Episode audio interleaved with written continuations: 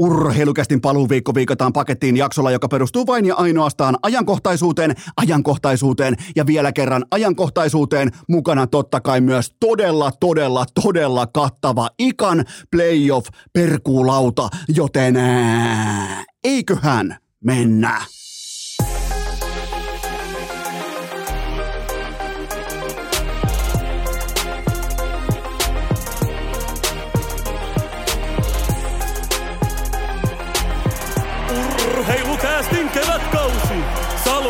Pihastudiossa Eno Esko, tuottaja Kope ja Pikku Taavetti.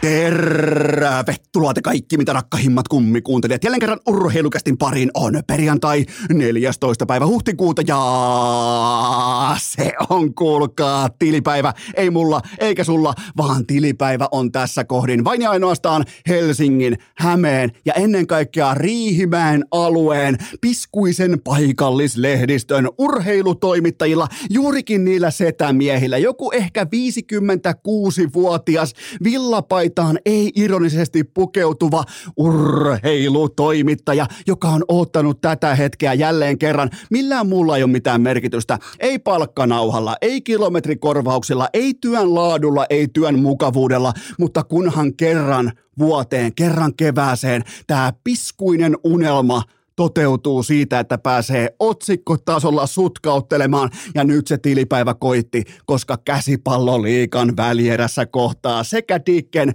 että Cox. Ja sehän on sitten silkkaa yhtä maalia noin paikallislehdistön setämiesten osalta. Ja Eno Esko on tullut sen verran vastaan, koska nyt on urheilukästön tästä eteenpäin totta kai myös käsipallopodcast, niin mä oon tullut sen verran vastaan, että mä oon laatinut valmiita otsikkoehdotelmia. Lauantaina on ottelu numero kolme näiden kahden upean organisaation välillä. Ottelu numero kolme. Cox johtaa tässä kohdin äh, välieräsarjaa 2-0. On muuten ollut ainakin tulosten valossa erittäin tasaista käsipalloa.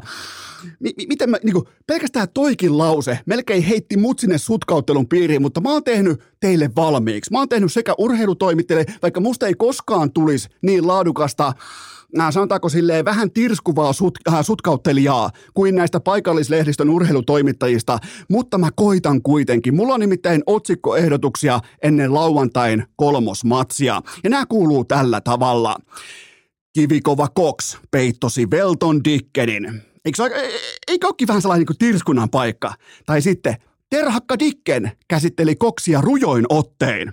Uppoa ihan varmasti. Miettikää joku Riihimäen Toi muuten toimi Riihimäen lehdistössä, koska, tai toimii, jos niiden beatwriter on vähän tällainen niin kuin oman seuran vastainen, niin toimii myös Riihimäen ää, paikallislehdessä, jonka nimi on Riihimäen Sanomat. Ja sitten vielä Dicken ja Cox mittasivat toisiaan pidemmän kaavan mukaan. Tämä on vaikka jatkoaikamatsi. Jos käsipallossa pelataan jatkoaikaa, niin nimenomaan tämä on siihen. Ja sitten vielä viimeinen sutkautus, otsikko, ehdotus. Se kuuluu näin.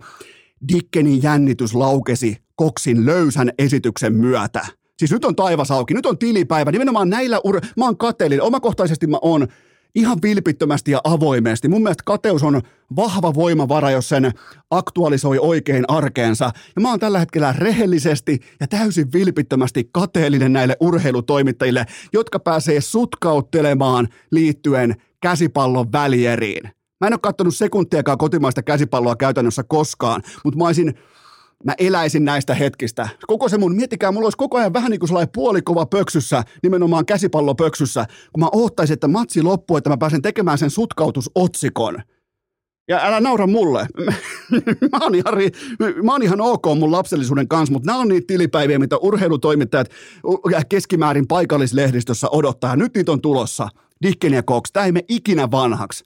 Välierät, käsipallo, jumalauta. Ähm, Äh, mennään seuraavaan segmenttiin ja se on se, että äh, jos puhuttiin ehkä siitä, että Cox saattaa olla löysänä, nyt te ottelussa on numero kolme, niin löysäilystä puheen ollen puolustusvoimien urheilukoulu. Ää, äh, Lauri Markkasen, on tarkoitus palvella urheilukoulussa minimit, eli 165 vuorokautta. Voi olla toki, kun puhutaan erikoisrykmentistä ja tiedustelukomppaniasta, niin olisiko se kuitenkin se 180 vuorokautta, koska silloin kun mä olin siellä kirjurina, niin kukaan ei lähtenyt alle vuoden palveluksen. Ehkä joku Räikkönen lähti, ehkä joku ketähän niitä oli, ketä lähti, ehkä vähän, kun Räikkösellä on silloin, silloin siellä omassa tuvassa, mä kävin vielä katsomaan sitä paikkaa, niin se on sellainen legendaarinen räikkösnurkkaus Hennalla vanhalla ka- äh, kasarmilla, silloin oli oma pleikkari siellä totta kai mukana, ja alikersantit kokelaat, ketä se nyt ikinä pyörikin, niin se oli Kimi fucking Räikkönen, ja jos hän haluaa pelata pleikkaa, niin se pelaa pleikkaa, ja ja siellä oli ilmeisesti tällainen niin kuin sotilaallinen hierarkia oli paikoin jopa hakusessa liittyen tähän PlayStationin pelaamiseen, mutta joka tapauksessa Lauri, Lauri Markkanen on eri puusta, mutta paljon, paljon, paljon varakkaampi kuin Räikkönen aikoinaan äh, omalla palvelusajallaan. Mutta mietitään, että äh, Lauri Markkanen olisi nyt tuolla nämä minimit, eli 165 vuorokautta. Ja jokainen meistä jätkistähän muistaa sen, että kun me mentiin Intiin aikoinamme, niin hieno puoli siinä oli se, että itse ei tarvinnut maksaa vuokraa ja vielä armeija maksoi meille, muistaakseni jonkun viitisen euroa päivässä verotonta rahaa. Miettikää yli 5 euroa päivässä. Se oli jumalauta, se oli niinku arkipäivinä viikosta 25 euroa helppoa kouraa. Kiitos GG-chatti ja sellin kautta kotiin.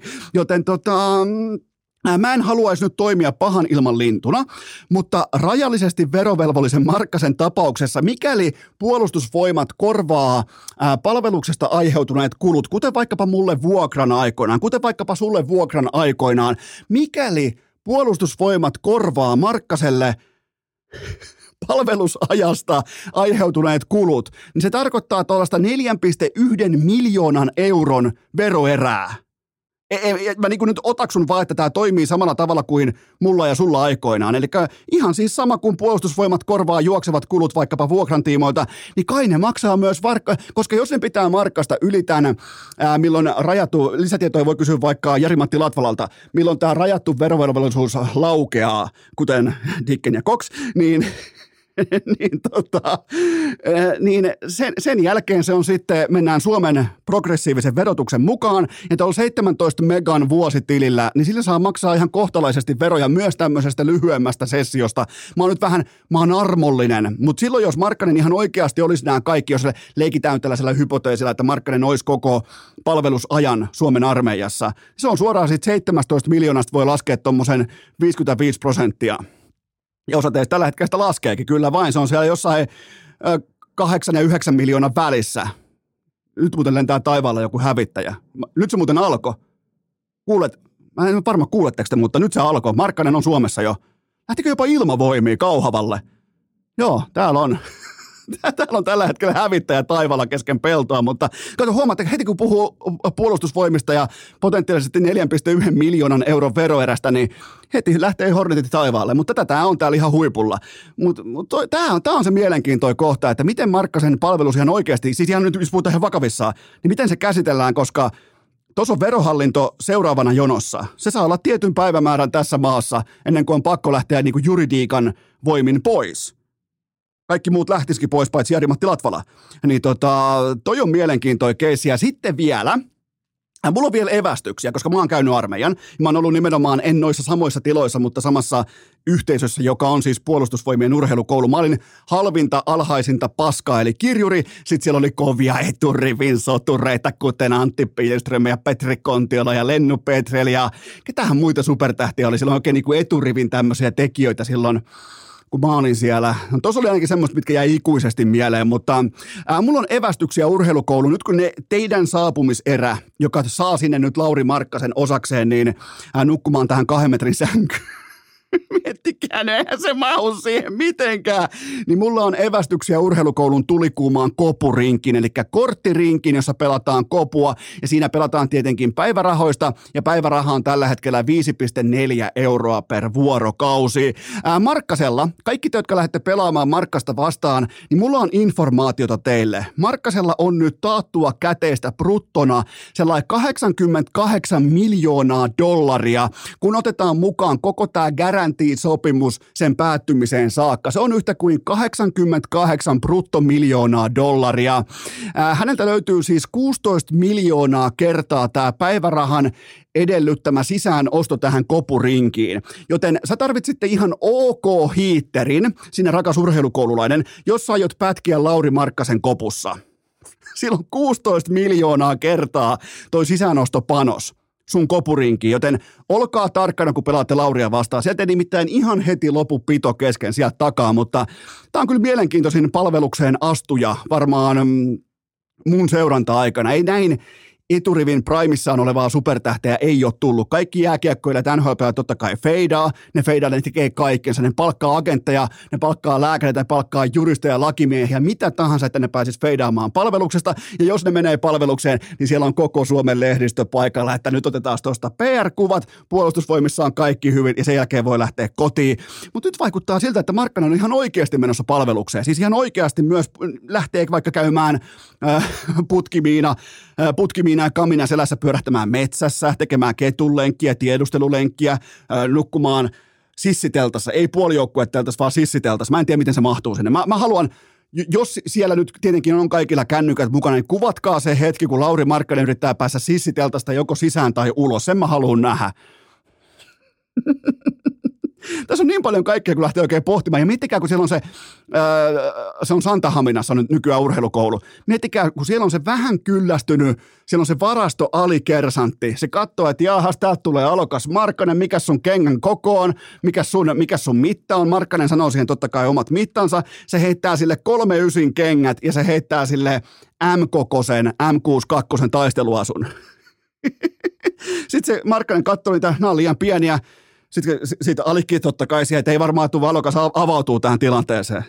Ai saatana. Ja nyt tämä tilanne oikein vaatii tai oikein kutsuu osakseen sellaista todella kyrpiintynyttä, ikuisesti viimeisenä joukkueeseen valittua alikärsanttia. Sitä tämä vaatii. Nimenomaan se kaikista elämäänsä pettynein alikki, jolle tämä on se elämän eliksiiri, kun se pääsee kerrankin tuntemaan vallan omissa käsissään, niin tämä vaatii nyt sitä, se alikki. Se pitää, jos ei sitä ole, niin se pitää palkata. Ai Markkanen lähtee armeijaan ja jenkkifanit luulee, että Markkanen lähtee sotaan. Siinä on muuten aika vissi ero. Ne ihan oikeasti, mä alleviivaan vielä sitä. Ne kuvittelee siellä pitkin NBA-fanikunnan, että Lauri Markkanen pudotetaan täyspakkaus selässä keskelle Warzoneia – ja sillä on jonkinnäköinen tehtäväkartta mukana ja ne, ne siis ihan oikeasti kuvittelee, että tämä on joku Call of Duty, että Markkanen palkataan meidän armeijan voimin puolustamaan jotakin kohtaa välittömästi, vaikkapa, sanotaan vaikka itärajalla. Joten enkä mä nyt oletakaan, että siellä nyt ensimmäisenä olisi vaikka koulun sivistysasialistalla se, että miten Suomen armeija toimii, mutta on antanut ihan, ihan älytöntä huumoria tähän kohtaan, vaikka siinä itse asiassa sodassa ei ole mitään humorisoitavaa, mutta, mutta siellä on Lauri Markkasen lähtenyt tintti ja se alkaakin tässä muuten ihan muutaman päivän kuluttua, joten mä aion pitää teidät updateattuna. Jos en mä tiedä, mitä siellä tapahtuu, mä aion arvailla, mitä tapahtuu. Ja kaikki te, jotka olette samassa saapumiserässä urheilukoulussa, tiedätte kyllä Eno Eskon Instagramin inboxi. Ottaa vastaan kaikki raportit liittyen tähän kaikkien näköjen seuratuimpaan varusmiespalveluun palvelukseen. Ja muistakaa Kopuringissä, siellä on 16 miljoonaa kertaa se päiväraha jo takana, guaranteed money, joten tota, olkaa varovaisia Lauria vastaan. Ja nyt sitten tehdään jotakin harvinaisempaa. Mä lyön tässä kohdin nauhan poikki, ja tähän väliin tulee totta kai vain ja ainoastaan tulee kääriän kiakaisu, sen mittainen tauko. Ja mä käyn välissä Lahen jäähallilla. Siellä on nimittäin pelikans vastaan Ilves Game kutonen, ottelu numero kuusi. Sen jälkeen mä tuun raakana takaisin ja mä kerron teille välittömästi tämän jälkeen, mitä mun silmät näki, mitä mun aistit koki ja miten tästä jatketaan, joten siirrytään jääkiekon SM Liigan pariin, mutta tätä tehdessä tässä kohdin mulla ei ole mitään hajua, mitä tämä tulee tähän itse ottelu tai ilta tarjoamaan, joten jäädään jännittämään sitä ja mä lyön teille välittömästi raan raportin pöytä, joten Poljento momentumi vaihtuu osittain tästä eteenpäin. Tähän kohtaan kääriän kiekaisu ja sitten jääkiekon SM Liigaa hyperreaali ajassa. Urheilukää! Välispiikeistä Euroviisuvoittajaksi alle... Kääriä turpa kiinni tässä kohdin, koska nyt puhutaan keväästä, testosta, puhutaan sonnin hajusta, puhutaan playoff-tunnelmasta, puhutaan ennen kaikkea merkityksellisyydestä. Lahden pelikans vastaan Tampereen Ilves ottelu numero 6. Lahen Mäkimontussa aivan täysin absoluuttinen sonnikarsina, euforia, playoff-tunnelma. Mä en edes tunnista tätä kyseistä tapahtumaa samaksi lajiksi, samaksi viihdetapahtumaksi kuin jääkiekko jääkiekon SM Liigan runkosarjatapahtuma. Nimittäin nyt oli kaikkea sitä, mitä merkityksellisyys voi tuoda pöytään. Altavastaaja kotijoukkue, piskuinen altavastaaja, heillä on kuitenkin se tiketti käsissään. Heillä on se 3-2 positio, niillä on se kyky kiusata, kyky härnätä, mitä ne tekee. Ne tulee kentälle, ne näyttää, ne, ne röyhistää rintaansa, ne työntää jumalauta munat luukkuun ja ilmoittaa, että täällä ei muuten vittu sitten Ilves juhli ja ei muuten juhlinut. Ja mun lipussa lukee 46 euroa 50 senttiä ja jokainen sentti on oikein käytetty. Näin tehdään viihdetuote. Tämä ei ole minkään sortin tähtitiedettä, tämä ei ole mitään ydinfysiikkaa. Näin luodaan viihdetuote siellä kentällä oli merkityksellisyyttä. E alkaen oikeastaan alkulämmittelyssä. Siitä näki jo sopivia pikkutuijotuksia ja heti kun mentiin ensimmäisen vaihtoon, välittömästi kärhämät pystyyn torikokoukset. Ajettiin ennemmin yli kuin ali jokainen tilanne ja mä nautin. Mulla oli popcornia, mulla oli makkaraperunat, mulla oli jumalata Mä, jos joku teistä on lääkäri, mä en edes kerro, mitä kaikkea mulla oli. Mulla oli siis joka lähtö ja vielä muuten erikseen sitten hatunnosto Lahden jäähallille, joka yrittää siis myydä, miettikää Lahessa, yritetään myydä alkoholitonta olutta, mutta sitä ei ollenkaan painettu kassajärjestelmään mukaan. Se jouduttiin laskuttamaan mulle normihintaisen bissen mukaisesti. Mä maksoin kahdeksan euroa alkoholittomasta Heinekenistä ja mä en katunut sitä sekuntiakaan, koska mulla oli popcornia, mulla oli jonkin sortin äh, kebappia ranskalaisilla, mulla oli makkaraperunoitakin yhdessä vaiheessa ja mä nautin joka hetkestä. Näin tehdään urheiluviihdettä. Laitetaan sinne kentälle pelaajia, jotka pelaa jostakin konkreettisesta, ne kilpailee alfapositiossa, ne on täynnä sonnin hajua, niillä kaikilla stondaa, niillä kaikilla on vitusti uhmaa, ihan kuin jotkut kaksi fasaania täältä keskeltä peltoa, kun nämä, nämä miesfasaanit täällä, nämä urokset, kun ne taistelee sitä naaraasta, johan on kaikki sulat pörröllään, kun ne pyörii tossa ja ne oikein haluaa jatkuvasti näyttää, kuinka ne on vahvimpia, kuinka ne on komeimpia, kuinka ne on nopeimpia, kuinka ne on mitä tahansa, rikkaimpiakin saatana, miettikää fasaanitkin voi olla rikkaita. Ja sen takia mä ostan tätä tuotetta. Mulla oli helvetin hauska ilta. Mulla oli isosisko mukana. Mulla oli isosiskon ää, tota, tytärmessissä. Mulla oli Sakke Hämäläisenkin fanikyltti yhdessä vaiheessa. Meillä oli helvetin hyvä ilta. Ja mihin se kaikki perustuu? Me ei nähty yhtään jalkakynää. Me ei nähty yhtään upeaa vaikka ilmaveiviä tai jotain sykähdyttävää, upeata, sanotaanko jätön jätön jättö kuviota, missä sahataan kenttää poikittain. Me nähtiin intensiteettiä, me nähtiin sonninhajua, me nähtiin merkityksellisyyttä. Mä en pyydä mitään muuta. Mä en pyydä urheilulta jatkuvasti kuuta taivalta, mutta silloin kun pelataan vaikkapa jääkiekkoa, joka on hyvin yksinkertainen pallopeli, niin älkää nyt tulko saatana pilaamaan yksinkertaista lajia sillä, että viedään kentältä pois merkityksellisyys, mennään jatkuvasti peliltä karkuun. Kumpikaan joukkue torstai-iltana ei mennyt peliltä karkuun. Ja mä nostan sille hattua. Joten pelikans Ilves, ää, Ilves ottelu numero 6, pelikansille numeroin 3-1 ja pelikans jatkoon SM Liigan finaaleihin. Joten mun tavoitteena on nyt poimia teille oikeastaan yksi kerrallaan asioita, joita TV-katsoja ei nähnyt. Eli kaikki tietää suurin piirtein, kun kiekko on pelissä, kiekko on kaukalossa, pelaajat on kaukalossa, niin TV-kuva, kerran laadukkaan selostuksen ja Seemoren tuotannon, niin ihan varmasti on poiminut teille kaiken oleellisen. Mun on turha lähteä perkaamaan sitä enää uudestaan läpi, joten mun tehtävä nyt tässä kohdin journalistina. Mä muuten näin viimeisen päälle journalisti. Mä näin muun muassa jäähallilla Sami Hofreenin, jumalauta, eka erätauko. Silloin niinku voi sanoa, mä yritin vähän hassutella sieltä katsomosta ja sieltä mun, niinku, ää, mun normitiketin paikalta. Yritin vähän niinku vilkutella ja hassutella ja lähettää Hoffalle jotain viestiä, niin sen katse oli lukittu siihen sanoman tietokoneen näyttöön. Se kirjoitti kommenttia tai kolumnia. Siinä ei ollut minkään näköistä epäselvyyttäkään siitä, että kuka on tilanteessa journalisti ja kuka on fani. Siis aivan täysin tinkimätöntä, äh, tinkimätöntä heittäytymistä sille hetkelle Sami Hofrenilta. Ja just tällaisia poimintoja mä aion teille tehdä, joten otetaan yksi kerrallaan.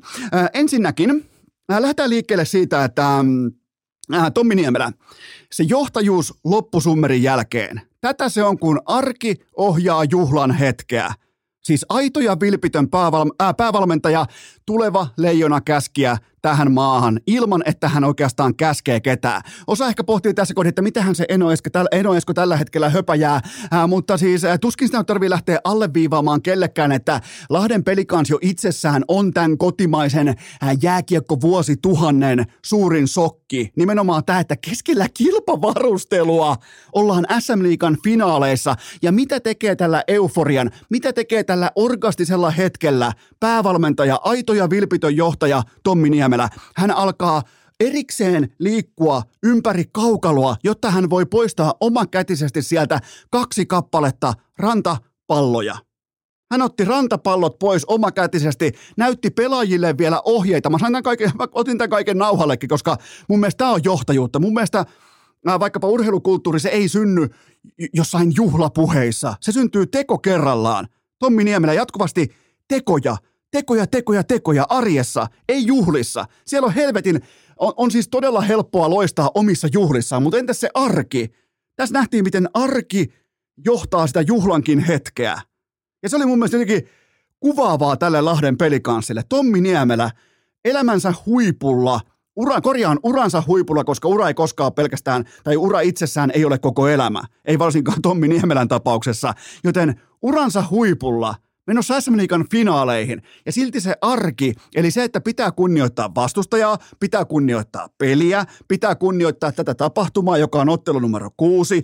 Hän hakee omakätisesti helvettiin ne kaikki saatanan rantapallot sieltä kaukalosta, joita nyt onneksi oli vain kaksi kappaletta. Mutta mun mielestä, niinku, mun mielestä kertoo jostakin. Mun mielestä se asettaa tietyn standardin ja se asettaa, ainakin mulle tuli välittömästi, vaikka mä en koskaan pärjännyt missään lajissa, enkä missään muussakaan asiassa, mitä mä oon tehnyt, niin – mun on todella helppo sanoa ihan täytänä turistinakin, että mä, mä, mä tykkäisin pelata Tommi Niemelän jääkiekkojoukkoessa. Mä, mä laitan vähän panoksia korkeammalle. Mä tykkäisin olla töissä siinä yhteisössä, jossa vaikka Tommi Niemelä on, sanotaan vaikka mun esihenkilö. Mä voisin helposti kuvitella semmoisen position, jossa hän on se esihenkilö, joka ohjaa arjen kautta – sekä sitä arkea, että sitä juhlaa, että sitä ihan normityötä, että sitten vaikka voidaan vaikka tuntea toisemme myös siviilissä näin poispäin. Todella helppo samaistua noihin arvoihin, mitä hän ei luukuta tuolla pitkin lehdistöä tai pidä mitään luentoja siitä, että kuinka minulla on arvoja.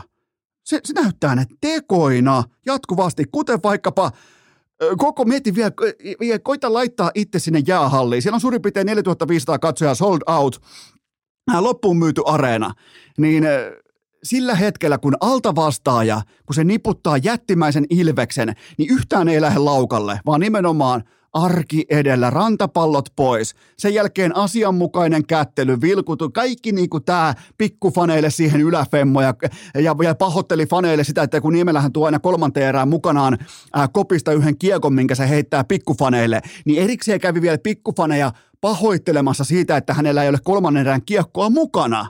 Niin älkää, ä, älkää nyt tulko mulle sanomaan, että tällaisella ei ole mitään merkitystä. Tai että tuossa työyhteisössä ei olisi mukava paiskia hommia, kun tietää, että se voitto tai se tappio ei ohjaa sitä, että tervehditäänkö toisiamme aamulla vai ei. Siitä on kyse. Tämä on Tommi Niemelä. Tämä on, tämä on tuleva Leijonien päävalmentaja. Ja nimenomaan vielä leijona käskiä ilman, että hän käskee ketään. Upea suoritus, upea valmennussuoritus.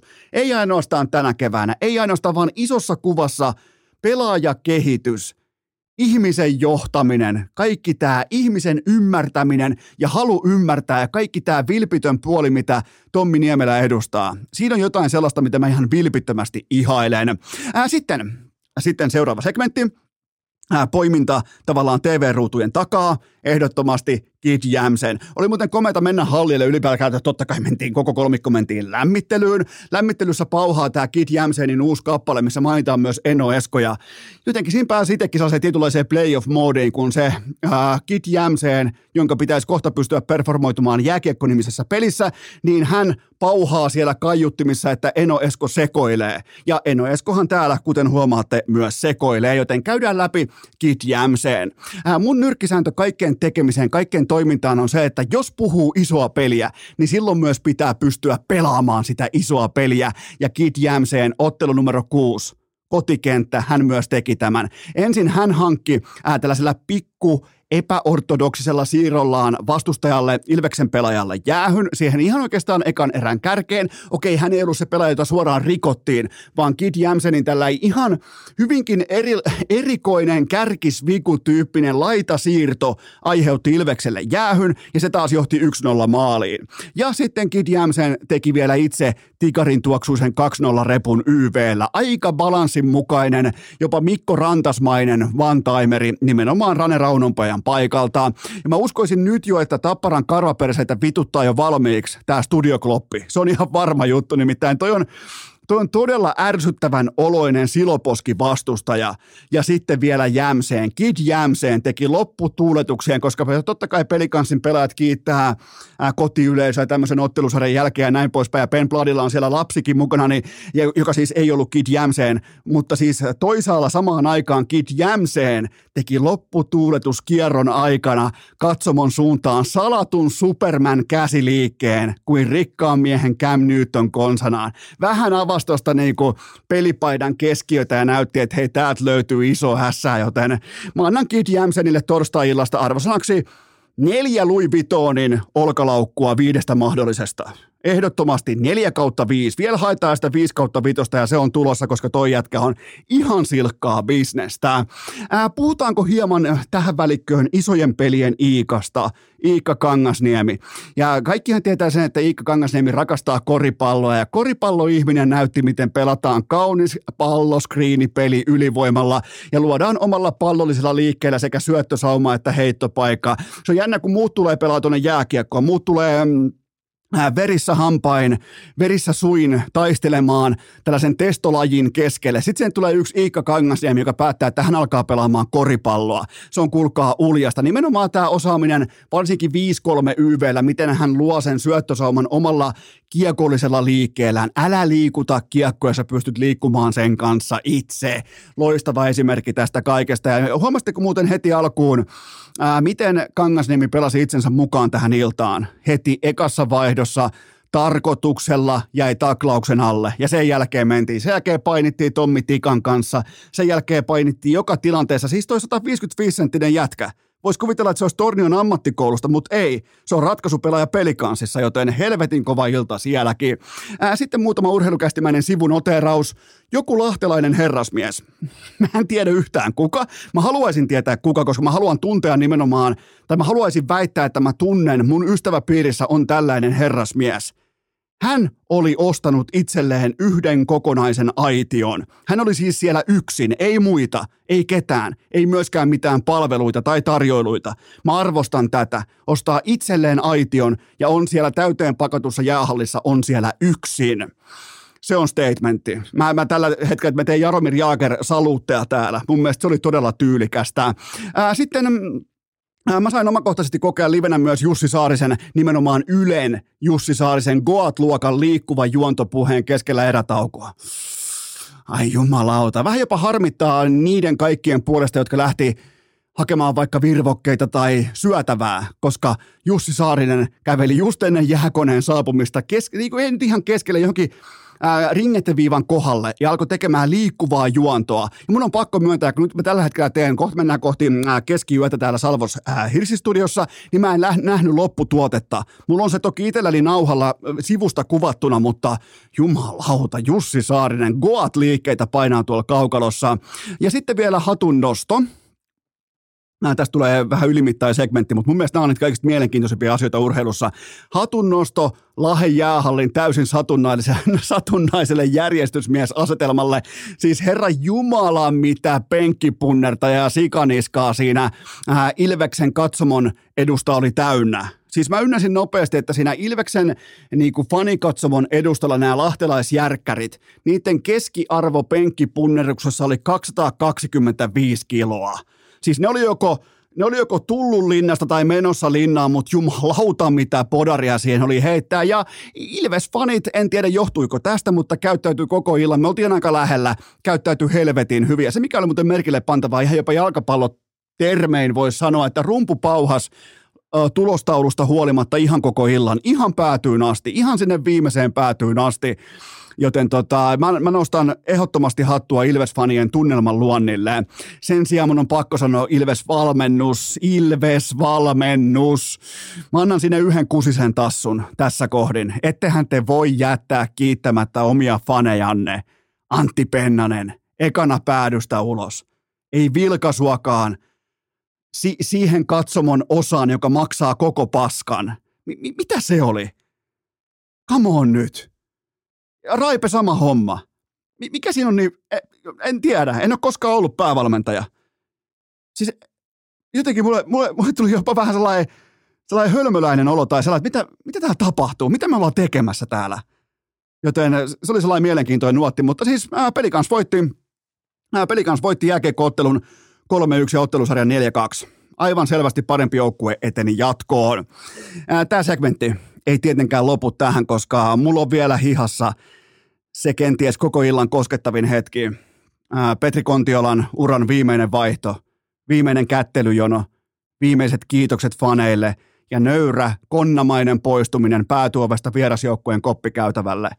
Mä aloin seuraamaan Kontiolan uraa liki päivälleen 21 vuotta sitten. Mä en voi omakohtaisesti kuin nöyränä kiittää Konnaa näistä kaikista vuosista sekä kaukalossa että sen ulkopuolella siitä vilpittömästä energiasta, siitä rakkaudesta lajia, urheilua, kilpailua ja ennen kaikkea pelailua, pelaamista kohtaan – Mä, siinä kohtaa, kun numero 27 meni sinne Lahen, mistä mäkin on mennyt satoja, satoja, tuhansia kertoja siitä samasta luukusta ulos, niin mä katsoin, että tos menee muuten viimeinen klassinen sentteri, joka ei koskaan muuttanut mitään. Toi ei koskaan myynyt pelillistä sieluaan seuraavalle modernin jääkiekon äh, virtaukselle tai aallolle. Ei ikinä. Viimeinen klassinen sentteri on nyt lopettanut turansa – ja viimeinen 84 myös tässä katsannossa. Mä oon itse 84. Mun oli jopa tietyllä tapaa ymmärsin siinä, siinä hetkessä, kun konna menee sieltä päädystä ulos, että tässä on muuten Eino Eskokin ihan saatana vanha jo. Aloin pohtimaan, että mä muistan konnan silloin 21 vuotta sitten. Ja nyt me ollaan, ihan kuin olisi kulunut vaan muutamia viikkoja välissä. Nyt me ollaan tässä mä omalla tahollani tuossa lipun ostaneena asiakkaana ja, ja Konna tuolla kaukolossa viimeistä kertaa. Joten yksi, yksi suurista, yksi tyylikkäimmistä, yksi klassisimmista. Ja nimenomaan mä haluan vielä alle, alleviivata sitä, että Konnalle peli oli aina peliä. Nimenomaan se pelaaminen, ei se reenaaminen tai ne testitulokset tai se joku kimpoilu tai säntäily, vaan nimenomaan peli oli aina peliä. Siitä mä muistan Petri Kontiolan uran aina. Mä toivon myös, että sä muistat. Mä toivon myös, kun tulee atleettisimpia, tulee ää, nopeampia senttereitä, tulee luisteluvoimaisempia senttereitä. Mä, mu- mä toivon, että meistä jokainen muistaa kuitenkin se, että, että mitä peli on ja, ja miten – vastustajaa jekuttamalla, vähän niin kuin kieliposkessa, tietsä, jatkuva sellainen pikku myyntikampanja menossa, Vä, vähän sellainen viakkaalla katsella heittää tuohon vähän vettä korvasta ja sen jälkeen joku pikku rystykääntö siihen ja toiseen aaltoon täydellinen lätty. Sitä on Petri Kontiola. Ja, ja mä en tässä kohdin, mun mielestä on ihan tarpeetonta todeta edes ääneen, koska se on itsestään selvää, että vaikkapa Kontiola ja Haapala, ne hävistä ottelusarja. Mitä sitten? Kontiolan koko ura – isossa kuvassa ilman yhtään pokaalia. Se on jättimäinen voitto, joten kiitos näistä kaikista vuosista, Petri Kontiola. Urheilukää! Tuottajakopessa on vähemmän koiraa sisällään kuin Laurissa. Nyt sitten kaikki te upeat, mahtavat, kauniit, komeat golfin harrastajat. Kyllä vain kuulit ihan oikein golfin harrastajat. Enno Esko kutsuu teitä kaikkia esiin tässä ja nyt. Nimittäin urheilukästillä on upo uusi yhteistyökumppani nimenomaan teitä varten. Ja se on yhtä kuin kalavei.com suomeksi kalavei. No mitä se kalavei? Se vei sun golfpallon, kun sä jälleen kerran löyt sen sun huukkis tai sliceis sinne lähimpään lammikkoon. Mitä tää upea yhtiö tekee, tää pienyritys, piskuisella oikein kyttyräselkä grindaamisen mentaliteetilla. Se sukeltaa sinne järveen, se hakee ne pallot pois, se kunnostaa ne ja se pesee ne ja se laittaa ne erittäin halpaan hintaan myyntiin. Mä jos mä olisin golfin pelaaja, mä en ikinä ostaisi tohon hintalappuun noita uusia palloja. Siis mä kävin just äsken katsomassa. Mä en ole koskaan kattonut golfpallon hintaa. Mä menisin pudota jakkaralta. Siis mi, mi, E- e- eihän tuossa ole mitään järkeä. Jos et sä osaa lyödä laadukkaasti vähintään Augustan tasolla, niin sun pitää ostaa ehdottomasti käytettyjä palloja, jotka on ihan uuden veroisia, kuten kalavei.comilla. Se on pommin varma juttu, joten tämä kaikki tuli mulle sokkina, tämä tuli yllätyksenä. Mä en edes tiennyt, että kaikki golfarit jatkuvasti hakee uusia palloja. Eihän tuossa ole mitään järkeä, joten menkää osoitteeseen kalavei.com ja osta ne sun pallos jatkossa kalavei kaveilta. Se on kiertotaloutta, se on vastuullisuutta ja se on kotimaista pienyrittäjyyttä. Siinä on kolme tekijää, mitä mä omakohtaisesti arvostan sekä henkilöihmisenä, henkilöihmisenä, että totta kai myös kanssayrittäjänä. Muistakaa, henkilöihminen, erittäin tärkeä termi tähän kohtaan, mutta kalavei.com ja mulla on teille alennus. Se koodi on urheilu. Ota talteen, kaikki golfarit. Mä en tiedä käyttääkö golfarit koodeja, mutta se koodi on urheilu ja saat miinus 20 pinnaa ekasta tilauksesta. Eli tilaa kunnon mälli kerralla laadukkaita huippuluokan nimenomaan kilpatason golfpalloja, jotka on ainoastaan lojunut lammessa. Sen jälkeen ne on pesty, ne on kunnostettu, niiden la- äh, laatuluokka on tarkastettu ja ne on laitettu hin- aivan eri hintalapulla myyntiin. Joten menkää tsekkaamaan kalavei.com, vaikkapa Spotifyn jaksokuvauksesta ja muistakaa se koodi urheilu miinus 20 pinnaa ekasta tilauksesta alennusta.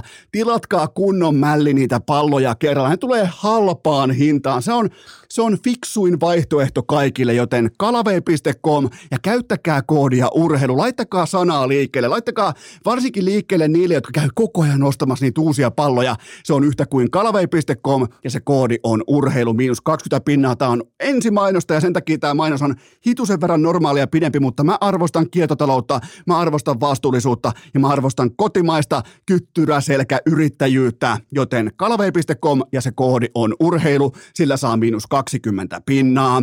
Tähän kylkee myös toinen huippunopea kaupallinen tiedote ja sen tarjoaa AT-aurinkopaneelit. Nyt on kuulkaa nyt on kuulkaa AT-aurinkopaneeleilla kotimaisella firmalla akuuttia työvoimatarvetta etenkin Jyväskylän ja Lahden alueella. Etsitään sanavalmista tapausta, jolla ei ole puhelinkammoa. Keskipalkka on todennettu 4000 euron tuntumaan per kuukausi ja parhaat tässä kohdin tienaa jo 6-7 tonnia kuussa. Laittakaa hakemusta sisään, siellä on muitakin paikkoja, mutta nimenomaan nyt Jyväskylä-Lahti. Laittakaa sanaa liikkeelle. Se osoite on ataurinkopaneelit.fi kautta rekry ja sieltä löytyy hakekaa töitä, menkää töihin. Se on ataurinkopaneelit.fi kautta rekry. Ja nyt ikan playoff-henkisen perkuulaudan pariin. Urheilukääst!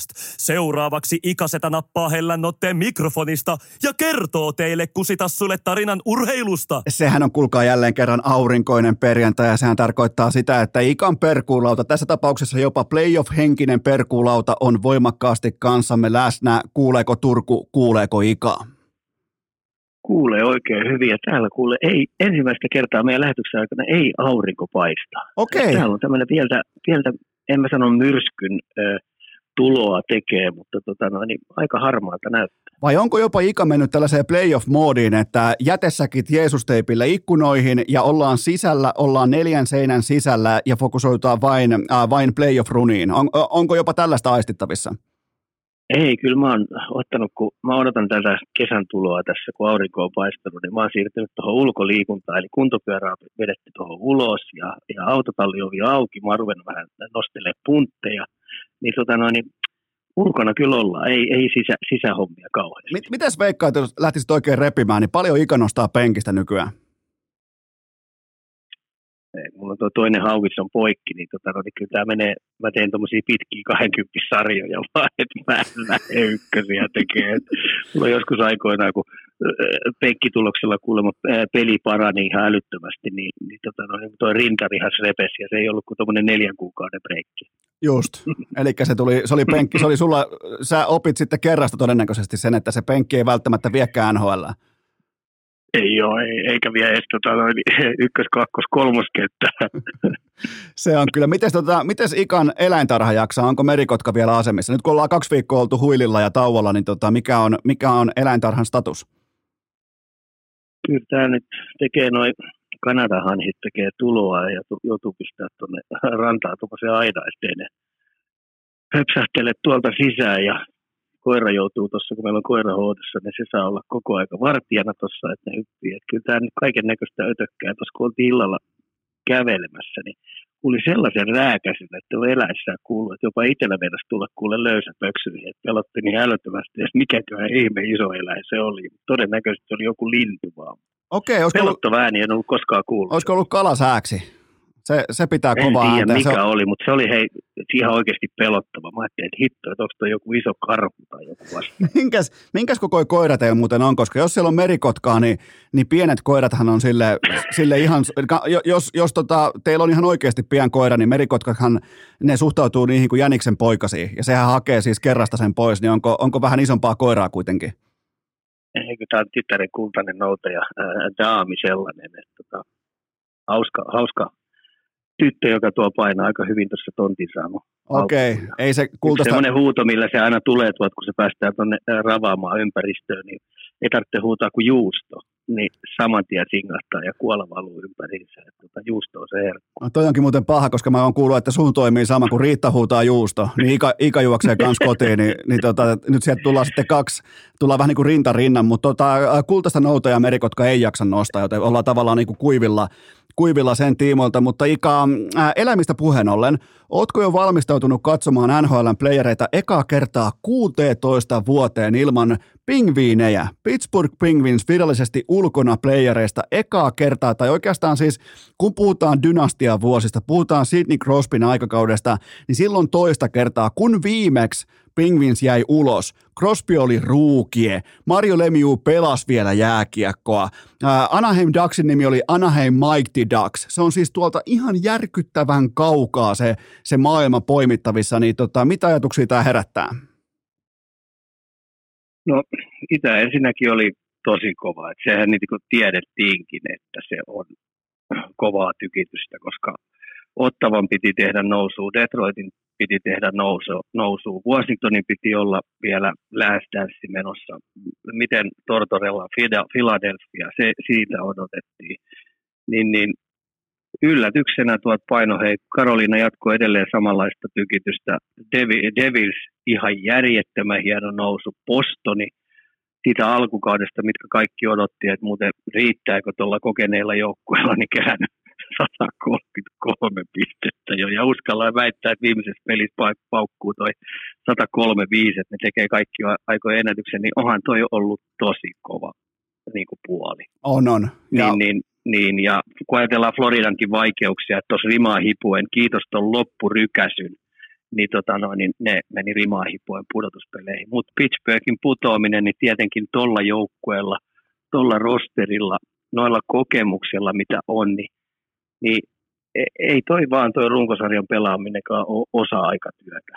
Et se näkyy heidän pelaamisessa. Osa jätkistä halusi lasketella vähän fuskata sieltä täältä, koska maileja oli niin paljon takana ja sitten sieltä näiden kokeneiden pelaajien avus, kun ne halusi vähän pitää vapaa-iltoja, niin ei toi nuoriso-osasto tai se nuorempi puolisko, mikä siellä on, niin ei, ei ne saanut sitten kyllä tehoja aikaisemmin. Itse asiassa Ansaitusti mun mielestä putos. mä, mä tein tuossa vähän tällaista silmämääräistä kenttätutkimusta, niin siellä ei astunut kukaan tuosta ykkösviulistien ohesta. Siellä ei tullut yhtään sellaista yllättävää nousevaa pelaajaa, nuorta pelaajaa esiin tällä kaudella, mikä on hyvin harvinaista NHL-organisaatiossa ylipäätään, että tällaista ei tule esiin.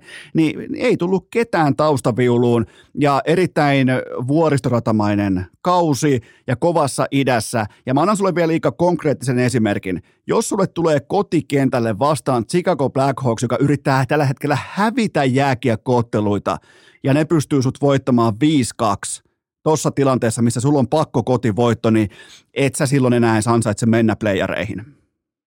Ei, Raakkel miinus neljä, Malkkin miinus neljä. Ja sä oot siinä mielessä ihan oikeassa, kun sä sanot siellä taustalta, ei noussut yhtään sellaisia pelaajia, jotka olisi pysty ottamaan vähän sitä soittua yksittäisissä peleissä esiin, koska aikaisempina vuosinahan sieltä on noussut. Kuten muistetaan Kentselin tarinat, Rastin tarinat ja niin edes poispäin. Sieltä aina löytyi löytyi niitä nuoria pelaajia tai niitä kokeneempia nuoria, jotka tuli AHLstä vähän niin kuin kahden suunnan sopimuksella, niitä vaan löytyi sieltä, mutta tänä vuonna niin hei, ei yksinkertaisesti taustatukea löytänyt. Ja ansaitusti niin kuin sanoit, jos, jos Chicagolta otetaan tuossa tilanteessa kotikentältä 5-2 turpaa, niin kyllä sä ansaitsetkin lähteä sitten. Mulla on Ika, mulla on Ika sulle erittäin mielenkiintoinen tilasto tähän perjantaihin ja se on se, että mietipä nyt näin päin – ekaa kertaa koko NHLn historiassa kolmikko Pittsburgh, Washington ja Philadelphia samaan aikaan ulkona playoff-kevästä. Tämä on ensimmäinen kerta iki, e, ikinä. Mulla oli, mun aivot oli ainakin semmoisessa takalukossa, että oli vaikea adjustoida tähän maailmaan itseään, mutta Ika ilmeisesti tämä on tällä hetkellä realismia.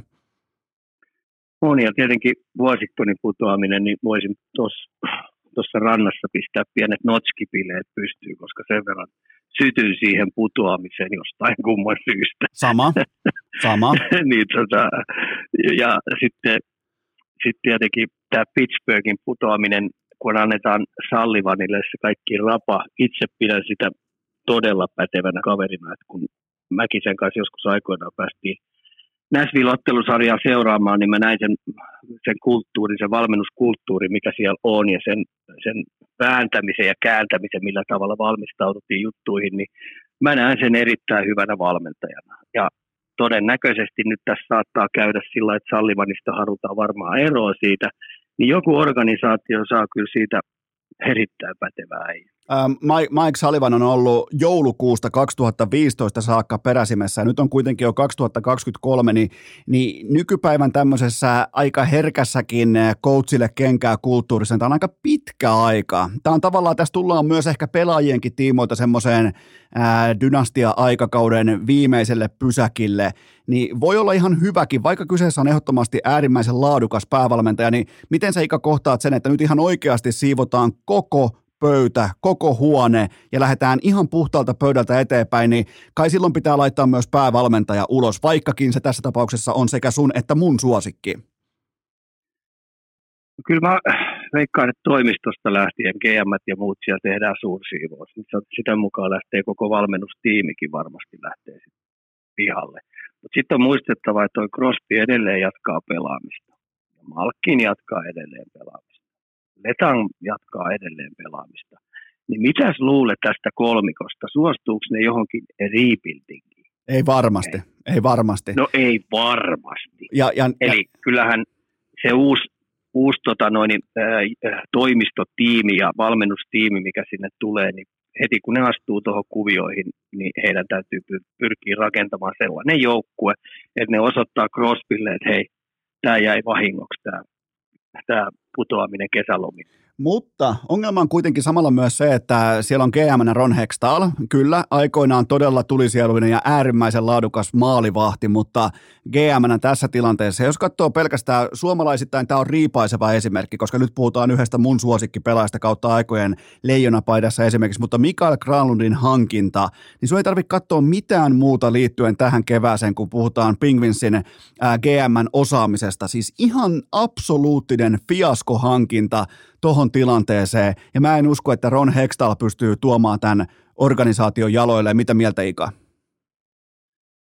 No mä näin sen, että se oli kyllä, varmaan valmennuskin oli siinä jutussa mukana, että ne laski sen ja uskovat siihen, että Graalun tuo sille, sinne sitä hyvää kahden suunnan pelaamista, pystyy, pystyy auttamaan näitä kovan statuksen olevia pelaajia sillä, että tota noin, se pistää luukut kiinni jopa hyökätessä pystyy alivoimaa pelaamaan, pystyy sentteri tai laituri, jos tapahtuu, pystyy, pystyy operoimaan siellä. Niin, niin kyllä mä näin sen ihan hyvänä hankintana. Tämä on jälkiviisas, on tosi helppo olla, että tota, no, niin ei nyt sitten osunut. Ja sitten toisekseen, niin kyllähän nuo markkinat, mitkä tuolla oli, niin kun sä sieltä putoo joihinkin toisiin joukkueisiin sun niin ykkösvalintoja – niin sitten sä joudut menee ehkä listaa alaspäin. Jos, olisiko tässä käynyt, että siellä markkinoilla yksinkertaista ei ollut sellaisia, niin nämä hankinnat, mitkä tuli, niin yksinkertaisesti Pittsburgh ei muuta saanut. Ja ongelma on ehkä se, että siinä otettiin kuitenkin MGn tuotantoon nähden varsin laadukkaasti neuvoteltu sopimus vastaan ihan täysin vapaaehtoisesti. Se hintalappu on kova suhteessa siihen tuotantoon. Vaikka jälleen kerran puhutaan yhdestä mun suosikkipelaajasta, niin se on äärimmäisen kova se hintalappu. Totta kai kun lähdetään treidaamaan pelaajaa, niin sehän on aina taidetta. Joskus jotkut näyttäytyy neroina, jotkut näyttäytyy sitten taas sirkuspelleinä. Ja nyt tämä jälkimmäinen viitta lankes ehdottomasti Ron Hextaalin niskaa, koska mä en pysty löytämään mitään syytä sille, en ennen treidiä enkä sen jälkeen, minkä takia ne hankki Mikael Granlundin pois lukien se syy, että osoitetaan, että tehdään edes jotakin, ettei olla ihan täysin toimettomia, niin tämä vaikutti ihan tällaiselta paniikkimuuvilta ja, ja tämä kuvastaa mun mielestä Pingvinsin tällaista epätietoisuuden tilaa, mikä näyttäytyy kaukolossa myös sillä, että on jatkuva niin kuin vuoristorata joukkue. No joo, siinä, tämä on helppo sanoa täältäkin ihan sohva, sohva tota noin, niin, toimistotyöntekijänä sillä lailla, että tota noin, Hextall on nyt sitten tikunnokassa ja on, on. aika tiukasti juuri näiden siirtojen, että ei se pystynyt niin vahvistamaan sitä joukkuetta sillä tavalla, että noista asemissa, missä ne oli, niin ne olisi mennyt heittämällä tuohon pudotuspeleihin. Koska Islanderskin oli aika vaikeassa asemassa ja ne näytti todella vaikealta niiden meneminen ja sitten ne sai kuitenkin haalittua sen Horvatin, ja eihän nyt Horvattikaan kauheasti tuolla lentänyt tuolla. Ei, ei mutta oli, on se kuitenkin laatu pelaaja siihen, että kyllä se tietyn standardin tuo, mutta ei se mitään lentoa tuonut. Ei. Tää, tota, otetaan, Ika, itse asiassa otetaan tähän kohtaan ihan pieni tauko ja sitten mennään todella herkulliseen käsittelyyn. Urheilukääst! Tehdään päälle puhumisesta olympialaji ja ikasta vuoden urheilija. Kaiken kattava perku jatkuu aivan tuota pikaa, mutta tähän välikköön mulla on teille huippunopea kaupallinen tiedote ja sen tarjoaa Elisa verkkokauppa elisa.fi kautta urheilukäst. Mitä siellä on tällä viikolla? Kansa kysyy, minä en. No mä kerron teille. Nimittäin kevät, sen oikein haistaa ja mulla on teille yhteistyössä Elisan kanssa osoitteessa elisa.fi kautta urheilukäst. Siellä on Polarin huippukelloa kaikille kuntoilijoille. Nimenomaan tämä sama tiuku, joka mulla on tällä hetkellä kädessä, on upo uutta laatutelkkaria ilman raikastinta tai jopa imuri. Ja suurin yksittäinen alennus nimenomaan osoitteessa elisa.fi kautta urheilukäst, se on 600 euroa. Menkää katsomaan, että mihin tuotteeseen tämä kyseinen kuuden huntin alekuponki on. Se osoite on elisa.fi kautta urheilukäst. Äh, Tämä kylkee mulla on toinen huippunopea kaupallinen tiedote ja sen tarjoaa Suomen paras äänikirjapalvelu Nextdoor Story, ihan kaikki löytyy, ihan kaikki äänikirjat laidasta laitaa. Sulla voi olla joku oma suosikki, joku valmiiksi katsottu, joku tietty elämäkerta. Mistä se löytyy? Se löytyy nimenomaan Nextorilta ja kuusi viikkoa ilmaiskuuntelua kaikille uusille Nextorilaisille. Eli jos et ole koskaan ollut Nextorin asiakas, niin se osoite on nextori.fi kautta urheilu. Mä toistan, se on nextori.fi kautta urheilu. Sillä saa kuusi viikkoa Kuusi viikkoa, herra Jumala, ilmaiskuuntelua. Se osoite on nextory.fi kautta urheilu. Urheilukääst! GM Salmelaisen Peilin arvostusklubin perustajajäsen. Ja sittenhän me jatketaan perkaamista Ikan kanssa. Ika, pysytään nhl ja runkosarja on tässä kohdin ihan viimeistä piirtoa vaille purnukassa.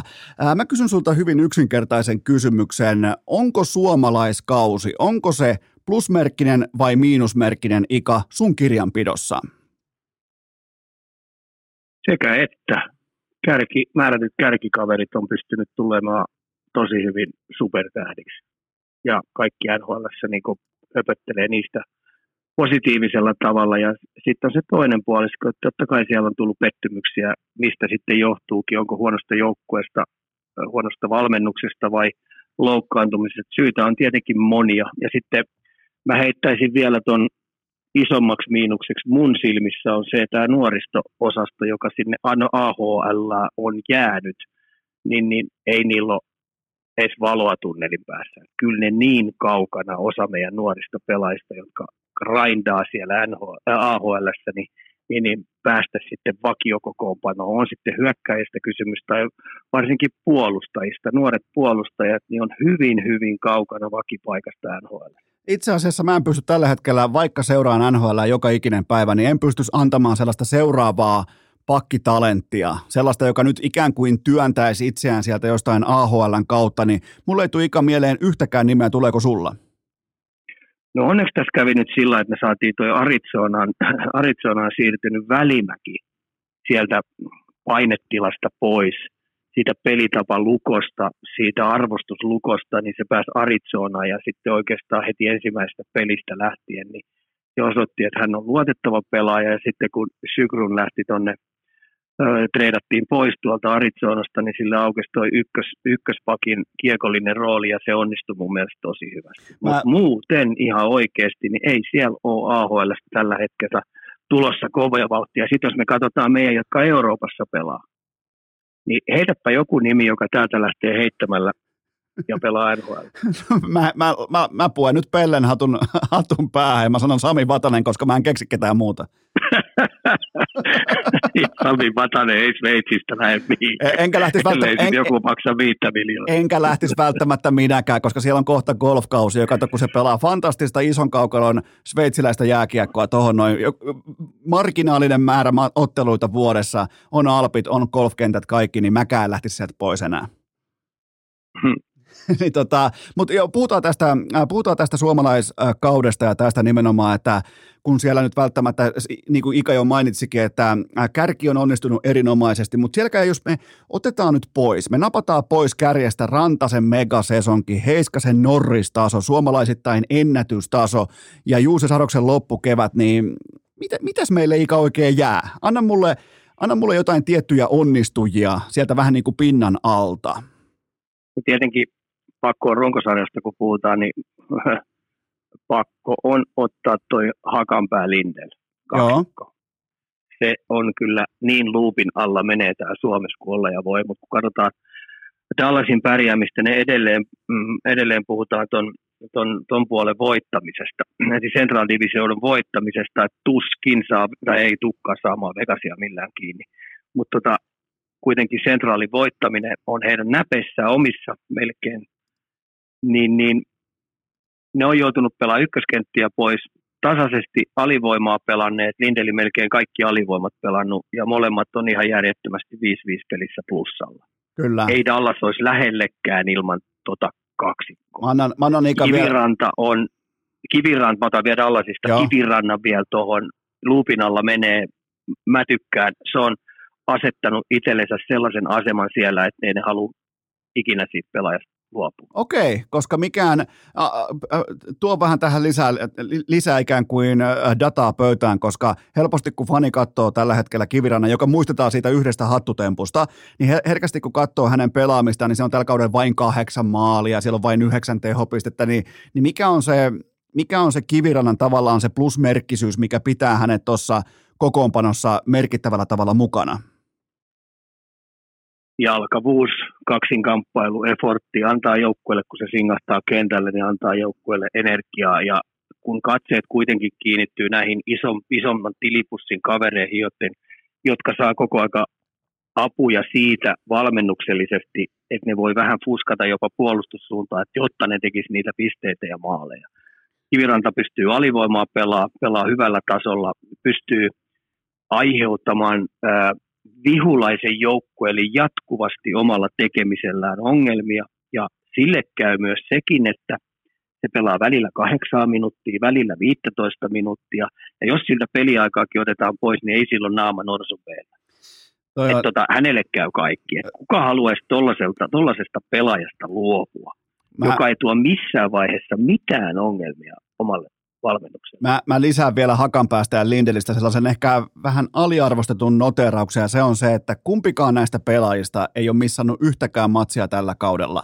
Ne tulee pelaamaan 82 ottelun sesongin, äh, sesongin kumpainenkin pakki, ja kun ottaa huomioon kaikki blokatut laukaukset, kaikki kiekkoa, äh, taklausten alle menemiset, kaikki maalin eduspainit, kaikki omien tähtipelaajien puolustamiset, niin, niin tota, mä nostan tolle suoritukselle, kun on sitä availabiliteetti, eli sä oot joka ikinen ilta sä oot sun joukkueen käytettävissä, niin se on sellainen, mille mä nostan ainakin hattua.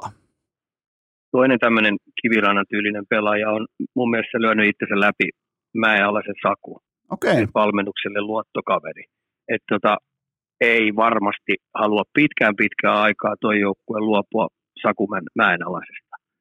Et silläkään ei mene tunteisiin se, että välillä tulee oikeasti kahdeksan minuuttia, jotta Seifel ja Viileri pysyy hyvällä fiiliksellä, että ne saa pelata sen 26 minuuttia. Jos ylivoimaakin tulee kerran 10 minuuttia pelikohti, niin ne saa siellä liihotella menemään. Niin kyllä Saku Mäenala ne on oman ruutunsa hoitanut. Ei kyykkää ykköskenttiä vastaan, pystyy alivoimaa pelaa, pystyy tappaa sekunteja kellosta pois silloin, kun joukkue on, on, on maalin johdossa. Että tota, hyvin tullut tänä vuonna ja jää pitkäksi aikaa NHL. Mulla on muutamia pelaajia nostettu nimenomaan tähän onnistujien kategoriaan, koska ää, tota, ja nimenomaan tästä niin kuin pinnan alta. Mulla on ehdottomasti onnistujana tällä kaudella Rasmus Ristolainen. Mä en odottanut mitään. Mä, mä, mä pelkäsin sillä hetkellä, kun tuli se ensimmäinen katsomokomennus, se popcornin komennus päävalmentaja Tortorellalta, että tämä oli tässä, että nyt, nyt tulee niin paha jättimäisten ekojen törmääminen, tämä oli tässä ja vielä mitä. Se kasa sitten ja se teki siitä erittäin laadukkaan – kokonaisvaltaisen NHL-puolustajan, siis kokonaislaadultaan melkein parasta jääkiekkoa hänen koko urallaan. Totta kai enemmän on ollut vaikka tehopisteitä joskus Buffalossa, mutta nyt, nyt nimenomaan se vuotojen paikkaaminen, kaikki tämä ihan peruspelaaminen saattoi olla parasta ristolaista koskaan hänen urallaan, niin, niin Ika, mitä sanoo Ikan silmätesti? No ei se mua yllätä se, että Tortorella kun tuli valmentajaksi sinne, niin se ottaa tikunnokkaa ja rupeaa koutsaamaan tuota ristolaista. Ja määrittää sen tavan, millä se pelaa. Se koittaa löytää sille ne vahvuudet ja poistaa niitä heikkouksia. Ja tämmöinen sählääminen jäi tosi, tosi, niin kuin, tosi vähemmälle nyt sillä, koska suuntaviivat annettiin valmiuksia tosi tarkkaan. Ja sitten varmaan Tortorella huomasi, että tämä Ristolainen, joka Turusta on, niin ei muuten pasko housuihin tämmöistä kovaa rakkautta, mitä valmennus antaa – niin sen takia se on aika helppo nyt jatkaa siellä Filadelfiassa pelaamassa. Ja sitten mitä on tuossa vähän kautta rantain kuullut, niin ensi kesä niin Ristolainen tulee muuttaa tuota omaa harjoitteluaan aika paljon, jotta se on selvästi valmiimpi mitä tullaan seuraavaan kautta. Okei, mi- mihin suuntaan ra- ää, Ristolainen on viemässä harjoittelua, jos pystyt yhtään avaamaan, koska mua kiinnostaa, että kun hän on absoluuttinen atleetti, niin, niin mikä on tavallaan seuraava askelma? Seuraava askel on se, että kaikki mitä se rupeaa fysiikan puolella tekee ja kaikki mitä niin tuon lajin puolella rupeaa tekemään, niin kaikki satsaa tuohon jääntason toimintaan. Okay. Eli viedään tuota jääntason toimintaa selvästi eri levelille, mitä se tällä hetkellä on. Ei tarvitse olla metsän vahvi eläin. Se, ja, ja sitähän siis Ristolainen raporttien mukaan on ollut, eli Rantasen Mikkoa vastaan vääntää noissa juoksukisoissa, ylämäkijuoksukisoissa, juoksutesteissä, punttitesteissä, voimatesteissä, räjähtävyystesteissä, niin ihan absoluuttinen eläin. Ni, niin tota, se ei kuitenkaan ole ihan täysin aktualisoitunut tuonne jäälle. Ja tämä on hyvä, mun mielestä on hienoa, että nämä verrattain kokeneetkin pelaajat, niin toteaa, että aha, nyt on tehty tällä ää, tavalla tähän saakka ja se on tuonut mut tähän pisteeseen. Mitä pitää muuttaa, mitä pitää uudistaa ja jatkuvasti pitää mukautua ja uudistaa. Niin tämä on hienoa kuulla, että, että pelaajat tekee tällaisia uransa kannalta uuden näköisiä johtopäätöksiä. Ja kyllä veikkaan, että Tortorella valmennustiimilläkin on, on, on tota noin, näppisä siinä pelissä, koska tota noin, Kyllä se vaan sillä menee, että, puhutaan vaikka puhutaan NHL-pelaajista, puhutaan nyt vaikka Rantasen Mikosta ja Hintsistä ja Heiskasista, niin, niin ne oikeasti tarvitsee myös semmoista valmennusta. Siis että et se valmennustiimi löytää heille koko aika uusia, uusia tota noin, työkaluja, uusia sellaisia rapaloita, että millä tavalla niistä tulisi parempia pelaajia. Ne pelaajat itse asiassa odottaa apuja. Ei, ei, ei 25, ei 28, ei jopa 30 vuotias niin urheilija ole, ole tota, no, niin kaikki tietävä. Et, et rohkeasti vaan antakaa urheilijoille uusia työkaluja. Mulla on Ika, mä kaivan sulle tästä mielenkiintoisen äh, tota, NHL, NHL-toimittajien tällaisen yhteenvedon, koska sä sanoit äsken nimen Miro Heiskanen, niin mun on pakko tarttua tähän aiheeseen, koska NHL-toimittajat laittoi yhteensä 1, 2, 3, 4, 5 kuusi, seitsemän pakkia tällä kaudella Heiskasen edelle laadussa. Ja mun on ikä todella vaikea elää semmoisessa jääkiekkomaailmassa, missä Miro Heiskanen tällaisen kauden, tällaisen kokonaisvaltaisen jääkiekkokauden jälkeen on vasta kahdeksanneksi paras puolustaja NHL, niin, niin mihin, tota, mihin Ika noin niin kuin nyrkkimääräisesti lähtisi tarjoamaan Heiskasta nimenomaan tällä hetkellä koko pakkien hierarkiassa? kyllä se kevyesti menee top viiteen melkein melkein menisi top kolmeen, mutta se minkä takia se on niin kauas pistetty, niin eihän Heiskasen Miro ole mikään mediaseksikäs. Ei olekaan. Ja sitten kun, niin ja sitten sen hyökkäysalueen äh, niin tämmöinen laukaisuherkkyys, niin eihän se mikään äh, Burns ole.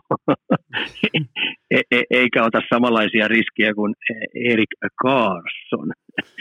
E- eikä tota noin, niin touhu ihan samanlaista, äh, samanlaista pelotetta niin omalla alueen niin hyökkäyksiin lähdössä, että tämmöinen jalkava nousu, mikä tekee esimerkiksi McAvoy. Mä, niin, tota, niin. Siinä ei ole sellaista, sellaista tähtisadetta niin sanotusti, että se hoitaa tyylikkään rauhallisesti tuon oman pelaamisen, mutta kyllä, kyllä jos mun, siis niin kuin must, multa kysytään, mikä mun top kolme on, niin kyllä Viro Heiskanen menee siihen top kolmeen. Okei, eli mä olisin nimittäin jatkokysynyt sulta, että kumman varaan rakentaisit sun organisaation. Sä oot tällä hetkellä turkulainen GM Ika, niin sulla on pöytä puhdas, sulla on kaksi vaihtoehtoa, kymmenen vuotta eteenpäin. Valitsetko Miro Heiskasen vai Rasmus Dalinin? Miro Heiskasen, ei kahta sanaa. No niin, mä, oon, hei, Rasmus, Dal, mä oon Rasmus Daliniakin kuule seurannut Frölunda ajasta todella paljon. Ei epäselvääkään. Tämä tuntuu, täl, tämä tuntuu tällä hetkellä olevan kiekkofaneille vähän epäselvä asia. Mä vaan halusin vähän niin kuin professoritason lausunnon tähän, että saadaan tämä homma kerrasta arkkuun. Mutta Ika, mä nostan yhden suomalais onnistujan mun papereissa nimenomaan All-Star-tauon jälkeen kevätkaudella. Jesperi Kotkaniemi, Ika, anna mulle sun analyysi siitä, että mikä on tuonut Kotkaniemelle tavallaan tämmöisen seuraavan stepin, koska nyt se näyttää tuolla paljon tasapainoisemmalta, se näyttää paljon enemmän niin kuin äijämäiseltä, se näyttää siltä, että se voittaa kaksin kamppailut, ja se näyttää ensinnäkin, e, e, että se yhtäkkiä nostaisi penkistä 100 kiloa enemmän, näin poispäin, niin, niin mitä on tapahtunut? Vuosi tullut lisää taas, ja sitten se on täysin sinut ton, ton, ton Karoliinan tuommoisen Raleekin tuommoisen mediatoiminnan kautta, koska ota huomioon, että sehän tuli Montrealista ja se mediaprässi oli jatkuvasti ja Kotkaniemi kuitenkin tykkäsi siitä toiminnasta, se oli sinut sen kanssa, vaikka sieltä rupesi rapalaa ja kaiken näköistä, tai siis ää, rapaa tulee ja kaiken näköistä muutakin silloin Montrealin, mutta, kun muistetaan Montrealin playoff-kautta silloin, kun ne meni Stanley Cupin finaaleihin, niin Kotkaniemi, sillä on niin kova luonne, että kun aletaan pudotuspelejä pelaamaan, niin se ei muuten paskohousuihin. Päinvastoin se omalla luonteella pystyy kaksinkampailun tuomaan jopa satapinnasesta sen ballin ylittävät prosentit vielä tuohon pelaamiseen lisää. Ja nyt kun puhutaan runkosarjan pelaamisesta, niin puhutaan isosta pitkäraajaisesta pelaajasta, jolloin kuitenkin on lihasta tullut aika paljon, niin sen aerobinen taso vielä ei riitä pelaamaan tasaisesti esimerkiksi 20 minuuttia. Sitten kun luistelu tekniikka, tämmöinen yleisluistelutaitavuus ei ole ihan huipputasolla näiden liukujen ja ää, kääntymisominaisuuksien kautta, niin toi nyt pikkuhiljaa tuossa valmistaa itsensä paremmaksi ja paremmaksi pelaajaksi. Kun pudotuspelit alkaa Karoliina osalta, niin yksi ratkaisemimpia tekijöitä on se, että pystyykö Kotkaniemi oikeasti auttamaan ja ottamaan esimerkiksi kolme, neljä minuuttia jopa enemmän peliaikaa ja tekemään tulosta jopa hyökkäyssuuntaan. Siinä on, siinä on he... kiinnittyy aika paljon he Karolina menetys Kotkaniemeen. Kyllä, siinä on heti Joo. tulossa. Tällä... Mutta hän ei kyykkää, ota huomioon, että hän ei kyykkää, mutta pitäisi tuoda vähän eforttia lisää. Jos, jos niin tä... menesty, tai siis tuloksen kautta. Jos tällä hetkellä katsotaan, että ketä olisi vaikka tulossa vastaan, sieltä tulee äh, New York Islandersin sentteriosasto vastaan, eli se tulee Barsali, sieltä tulee Horvattia, niin, niin siinä on tota kuitenkin Carolinan kakkosentterille niin aika hyvä mittari heti kärkeen, että missä mennään. Ja mun mielestä Karoliina tulee, Karoliinalle sopii tämä Islanders aika hyvin. Mä en ollut yhtään vakuutunut näiden viimeaikoisten esityksien puolesta tuo Islandersin toiminnasta. Okei, se pelaa tasasta jääkiekkoa, niin pelaa Karoliinakin, mutta siellä ei ole ihan sellaista puolustusta versus mitä Karoliinan puolustus on. Niin kyllä tässä on kaikki hyvät aiheet Karoliinalle, että ne menee niin ensimmäisestä kierroksesta niin jatkoon, jos jo. tulee Islanders vastaan, jos ja kun. Joskin, joskin totta kai nyt tällä hetkellä jo Islanders on kauden, äh, runkosarjansa paketoinut, mutta Floridalla on vielä ikään kuin ottelupallo omissa käsissään, että, että piisaa voitto nyt sitten viimeisestä ottelusta, joka muuten pelataan tässä. Ja se on Karoliinaa vastaan, hei. Ai se niin, on Karoliina. niin se on nyt tässä, kuun- kuuntelijoille tämä tulee vähän niin kuin vanhana tietona, koska ne nyt tätä kuunnellessa jo tietää, että miten tässä ottelussa on käynyt, mutta, mutta Florida pääsee ikään kuin heittomerkeissä valitsemaan kahdesta heikosta vaihtoehdosta oman vastustajansa, eli Bostonista ja Carolinasta, joten ei siellä niin kuin, Mitäs luulet, mitäs luulet, mitä tuossa pelissä tapahtuu? He? ky- kyllä se varmaan mitä, Kyllähän Florida lähtee väkisin hakemaan hei voittoa. Ja- ja- se on ja- ihan sale. ja eikä ainoastaan voittoa, vaan niin kuin, mä uskon, että siellä jopa vähän vilkastaa harmaalle alueelle, että mitä, mitä sinne kuuluu. No joo, kyllä. Siellä, on siellä, pelaajia. siellä sekä, sekä voitetaan, että siellä on joku Matthew Katsakki, niin, niin tota, se on ihan henkseleistä irti jo tuossa ottelussa. Että on jo ensimmäinen Ja play pakko vähän mehustella, okei, kun tämä tulee vaikka jälkikäteen, niin hei, mietit tämmöinen suomalaisittain ensimmäisen kierroksen pari, Karoliina, Florida. Joo, ai jumalauta, on hyvä, on hyvä. Mutta kuka, kuka Kumpi pystyy, kyykkää, kumpi kyykkää, hei, Mut- Parkkovi vai Jaho?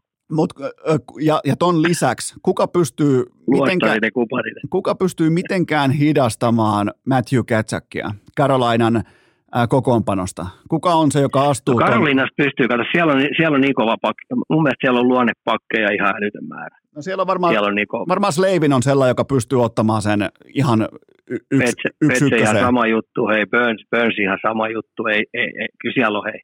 Et, et, puolustuksen osalta niin toi tulee Floridalle ole tosi kova rasti.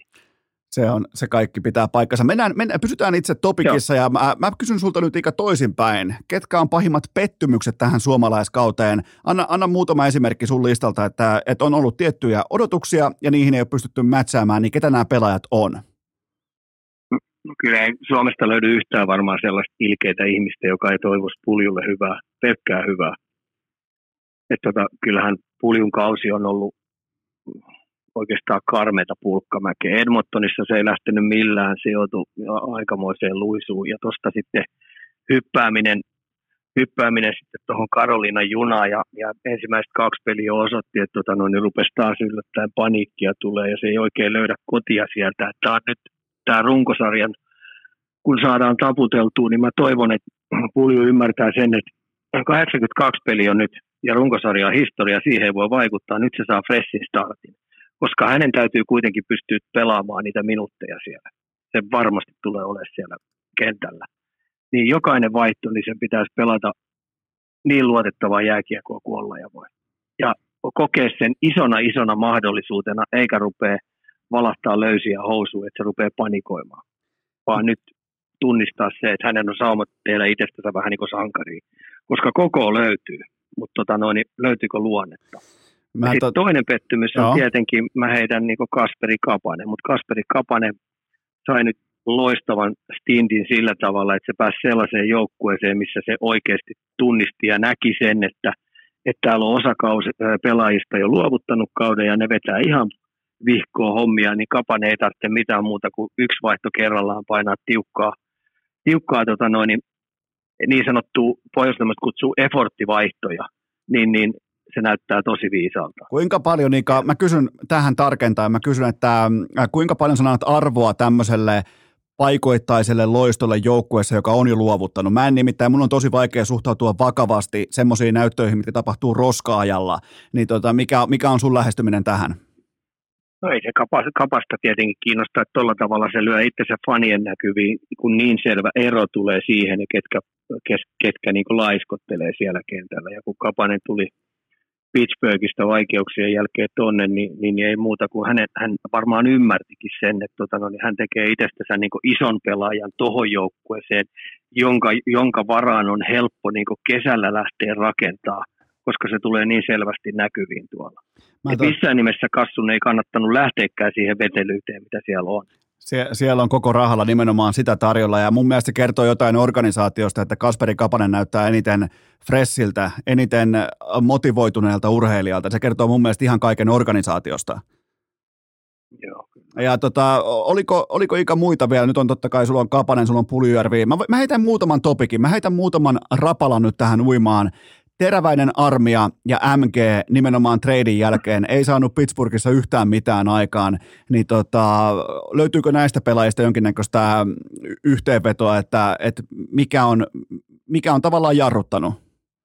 No Teräväinen on saanut paskaa sieltä sun täältä, sieltä sun täältä ja ja tota noin, niin mä, mä näen sen aika selkeästi sillä, että tota noin, Brindamurin oma luottamus ei ole teräväiseen lähtenyt mihinkään. Hän tietää sen, että runkosarja näköjään meni tollain, miten se meni, ja, ja Brindamur varmaan itsekin peiliin katsoi, että tekikö hän vähän ilkeästi, no ehkä ilkeä vähän väärä sana, mutta tekikö hän vähän teräväiselle liian vaikean rastin sillä, että hän otti sen ykkös YV siltä pois, koska niin, sehän toimi kuin, toimi kuin junan, junan kiskot niin kuin eteenpäin silloin aikoina, mutta ottamalla teukalta sen ykkös YV pois, niin pientä protestointia, sä tiedät, teräväisen tuommoisen luonteen, niin siitä vähän niin kuin lähti fiiliksiä pois, niin se rupesi vetämään vähän niin kuin minimipelaamista sen jälkeen.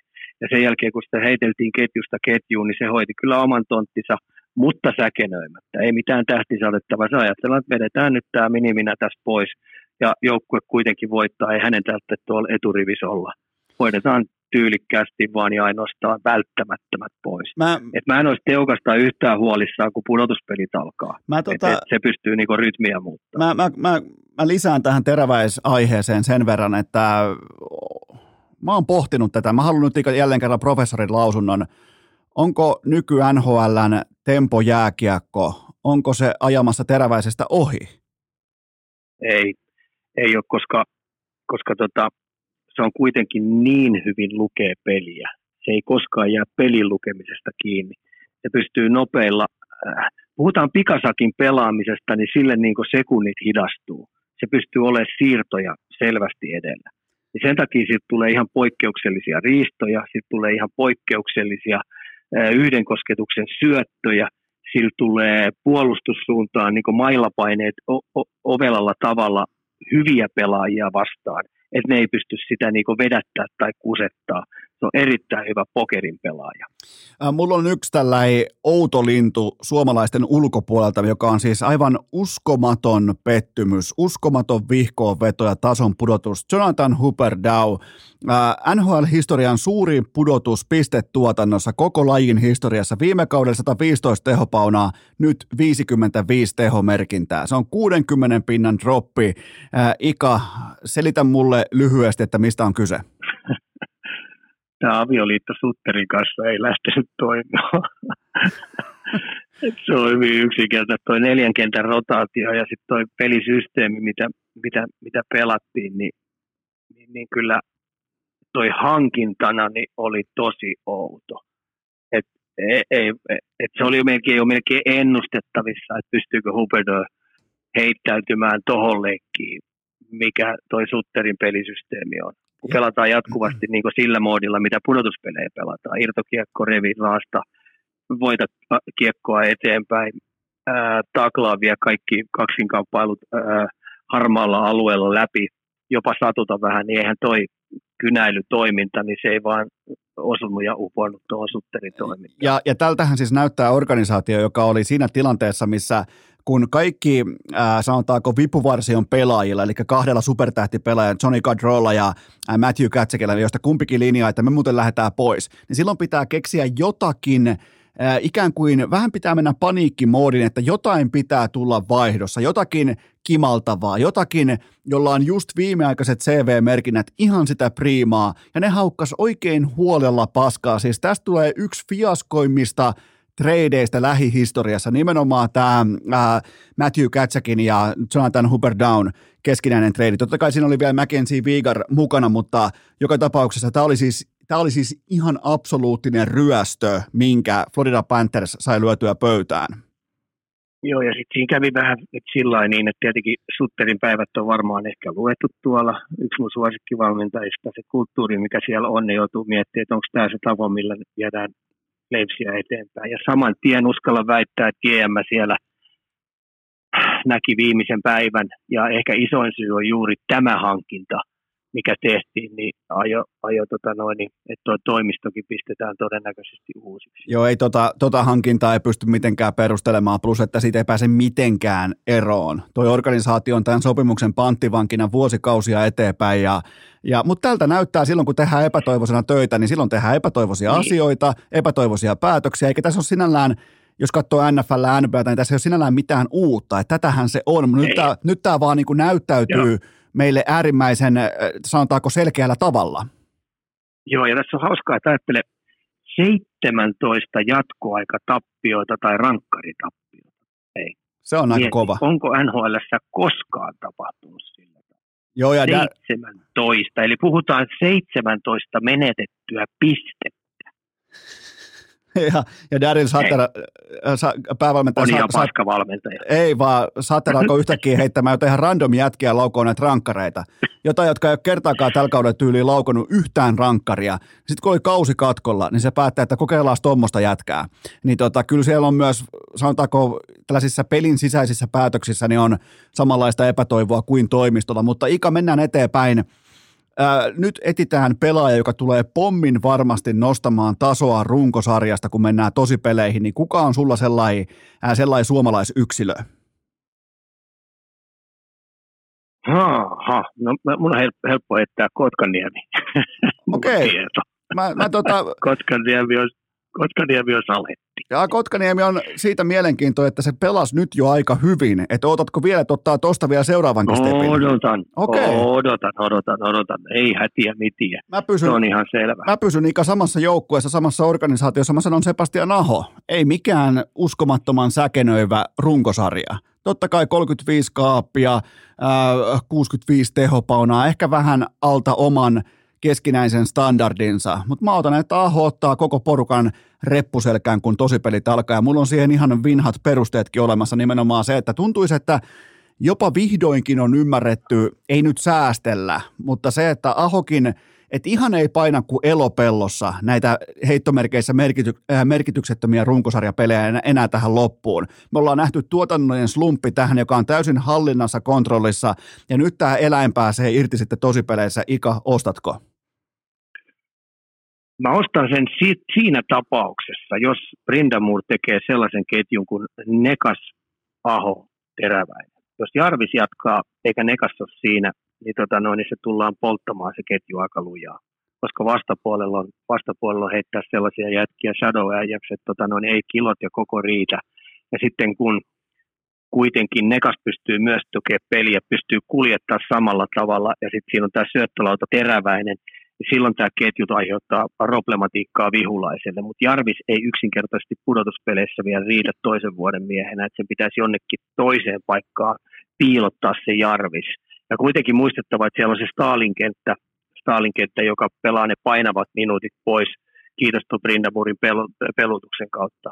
Että se on mun se kysymysmerkki siinä. Joo, ja jos, jos mietitään sitä, että jos joku haluaa vaikka äh, katsoa nimenomaan vaikka Carolinan playoff-pelaamista, niin jokainen voi kohdallaan ynnäillä sitä, että kuinka arvokas pelaaja Svetsikov lopulta oli, koska tuolta puuttuu sellainen myskä ja tuolta puuttuu sellainen, sellainen kulma-alfa. Tosti on siellä muutamia niin kuin väkeviä jätkiä kulmissa, mutta sieltä puuttuu sellainen vihanen, aggressiivinen jätkä, joka se vaikka tarvittaessa pudottaa hanskat, taklaa, tekee ihan mitä tahansa, niin, niin tota, se tuosta porukasta puuttuu. Siinä olisi mä... puljulle hei tontti. Siinä olisi kuule puljulle tontti. Siinä olisi, mutta se olisi sama asia kuin sanoo mulle, että Esko, tuossa olisi sulle tontti. Ei musta tossa siihen. Ei puljus tossa siihen. Ei sillä ole mitään muuta kuin iso koko, sillä on kohtalaisen iso perse, sillä, sillä on kohtalaisen ok suora nopeus, mutta ei sillä ole mitään muuta. Ei, ei puljulla on, on, niitä elementtejä, mitä on vaikka, äh, on vaikka Svetsikovilla elämä on valintoja täynnä, että tota, kun puhutaan, kun pudotuspeleihin lähdetään, niin ei vaikka ei pitäisi käyttää sotatermistöä, mutta se on, että haluatko makaa punkkerissa vai lähdetkö ihan oikeasti sieltä ja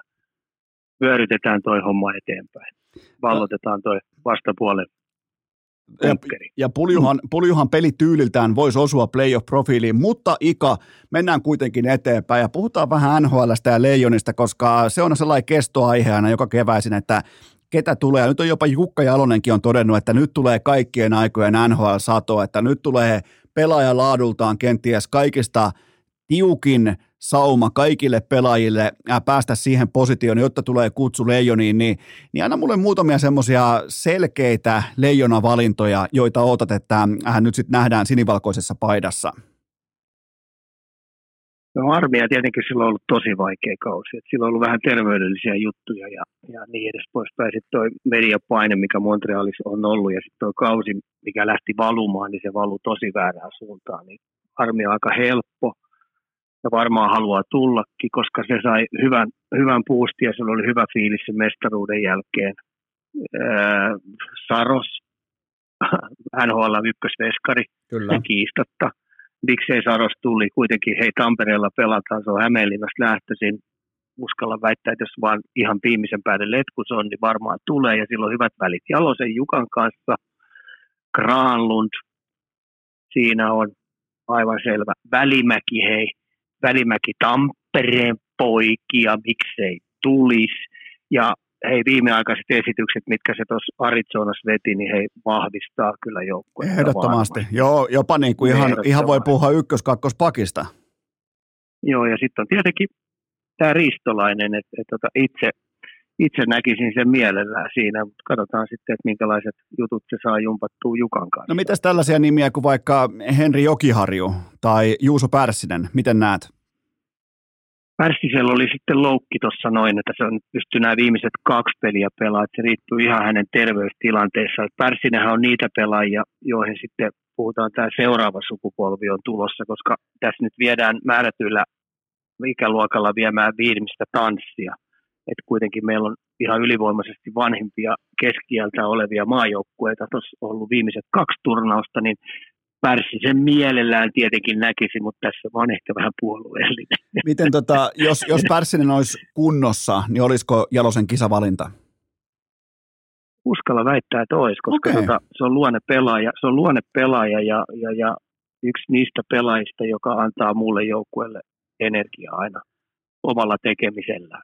No sitten tällä ei pakollinen, tällä ei vähän niin kuin pelaajapuntari. Kuvitellaan, että kumpikin pelaaja olisi samassa, sopimuksellisesti samassa positiivisessa tilanteessa, että voi lähteä leijoniin, niin kumman ottaisit ennemmin sun joukkueeseen, Matias Matselli vai Patrick Laine? Molemmat. Ei, kun nyt, nyt saa Ika, tämä on sellainen, on sellainen joukkue, mihin mahtuu vaan toinen. Kumman otat? No Matselli, sori, mun on pakko otettava toi, toi maalintekijä, koska maalintekijöitä, hei me ollaan nähty esimerkiksi SM Liigan pudotuspeleissä, että maalin tekeminen on muuten ihan älytön vaikeaa, eikö niin, vaikka kuinka paljon räiski. Niin kyllähän tuo Patrick Laine tupaa kyllä pistää sen kiekon pussukkaan aika hyvin. Mä otan, niin tässä tapauksessa kuulet Patrick Laine. Mä otan, mä otan Matias Matseli, mä laitan sen Sakari Mannisen ja Mikael Granlundin kanssa samaa ketjua, yksikään jätkistä yli 160 senttinen. Mä, mä tykkään tästä ketjusta, siinä on mun paketti. Joo, mutta tässä kun mä nyt sanoin, kun Matselli tulee taas Turkuun tuossa kesän reenaamaan, niin se haukkuu mut pystyy saamari. Niin, mutta sä oot tottunut siihen, ei sua se haittaa. Se... Ei haittaakaan, joo. Okei, mutta mä otan, mä otan, sille. mä otan näistä kahdesta. Lounaa, niin se mä otan, mä otan näistä kahdesta Matsellia ja saatat Patrick Laineen. Meillä molemmilla on kyllä ihan, ja se muuten mikä on mielenkiintoista, niin nythän tässä tavallaan toinen ottaa pelintekijän syöttäjän, tämmöisen toinen ottaa sitten laukojan, ottaa YV-pelotteen, niin ainakin roolitukset on ihan täysin erilaisia, mutta uskotko muuten Ika, että Kasperi Kapanen saa Jaloselta puhelun? Saa. Okay. Kyllä niillä on kuitenkin historia ja jos kasvaa vaan niin terve, niin tämä on Kasperi Kapanen kuitenkin hyvä, hyvin valmennetussa joukkueessa, hyvin, hyvin tota noin, ää, roolitetussa joukkueessa, kun tehtävät tehdään selvä, niin kasvu on kyllä sellainen, sellainen täsmäase alta pois. Mä uskon, että ei saa puhelua siitä syystä, koska hän ei ole osoittanut viime vuosien aikana sellaista sitoutumista yhteenkään pelitapaan, johon hän on lusikkansa heittänyt mukaan, että mä, mä, mun on Jukka Jalosen uran tavallaan koko sen mitassa seuranneena, mun on helppokin kuvitella skenaario, jossa Jalonen löytää itselleen laitahyökkäjiä vaikka 15-20 ennen Kasperi Kapasta. Ja, ja tämä on se, koska me ei olla ikinä nähty Kapaselta, pois lukien Venäjää vastaan yksi jatkoaikamaali. Me ollaan nähty sellaista sitoutumista. Ja aikoinaan, Kuka oli päävalmentaja silloin? Jalonen, mutta pääval... ja, ja kenen piti muuten silloin lähteä erikseen Torontoon kysymään Kapaselta, että onko jääkiekko sun ykköslaji? Se, Jalosenhan piti lähteä Torontoon ennen junnujen kisoja erikseen pohtimaan Kapasen kanssa sitä, että voiko sitä valita joukkueeseen. Kyllä voi, ja jättimäinen palkon, äh, palkinto odotti, mutta mä en usko, että tämä sama skenaario toteutuu aikuisten tasolla, ja on mielelläni on väärässä, mutta sellainen tietty pelitapa epäluotettavuus, joka on leimattu, se on tatuoitu Kasperi Kapasen ihoon, niin mm, mun on vaikea nähdä näistä syistä, että Jalonen hänelle soittaa. Ika, äh, klousaa tämä kyseinen äh, debatti. Mä näen sen sillä tavalla, että oikeasti kun valmentajat, valmentajat pystyy käsittelemään pelaajia, ja Jalosen Jukkaakin tunnen sen aika hyvin ja tiedän sen, se pystyy perustelemaan ja juttelemaan, ja sitten kun lähdetään leikkiin, niin sitten sä oot sitoutunut siihen, ja silloin ei tapahdu välistä vetoja. Sitten se koko projekti tulee menemään sillä tavalla, että sä oot ansainnut sen luottamuksen silloin al, ää, alkupalavereissa ja sitten ei sitä kyseenalaista, vaan näyttö päälle. Ja tässä on muistettava se, että kyllä Jalosin Jukakin tietyllä tavalla jo ajattelee vähän tulevien valmentajien rastia. Että siellä on pikkasen, jos on vaan mahdollista tuoda tätä nuorempaa kaartia. Puhutaan nyt tästä 24, 25, 26-vuotiaita, niin se tiedostaa sen, että, että, että, että ennemmin tai myöhemmin niin näille pelaajille nämä tulee sitten väkisin tuolta läpi, koska tuo vanhempi osasto vaan pelaa niin oikeasti viimeisiä kisoja tuolla.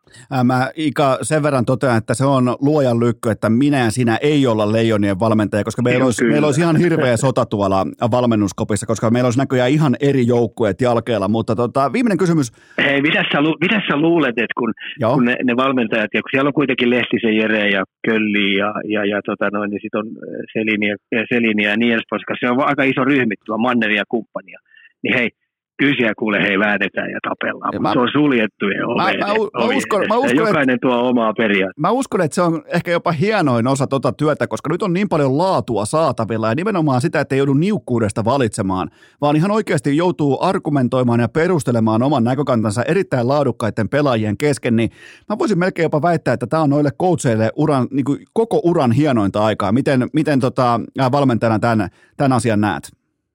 On se joo, ja sitten kun mä muistan hyvin, kun tällaisia, kun ollaan perkailtu jätkiä, ollaan käyty sitä listaa läpi, tiedätkö, kun omassa seurajoukkueessa ja, ja, ja on sit nuorten maajoukkueessakin yksi semmoinen tapahtuma ollut, niin se on tosi kiva, kun se käydään niin kuin valmennustiimin kanssa. Niin, niin ollaan sellaisessa paikassa, missä kukaan ei kuule, ja sitten väännellään, käännellään, syytellään, revitään, ollaan vainoharhaisia. Mutta sitten kun sulla kannet ja kiinni, ollaan tehty se päätös, että näillä mennään, niin sitten heitetään femmat ja kaikki on sen takana. No mi- miten tota, vielä, vielä viimeinen liittyen näihin leijoniin, niin uskotko, että Aatu Radylle soitetaan? Ää, en, en, en osaa sanoa.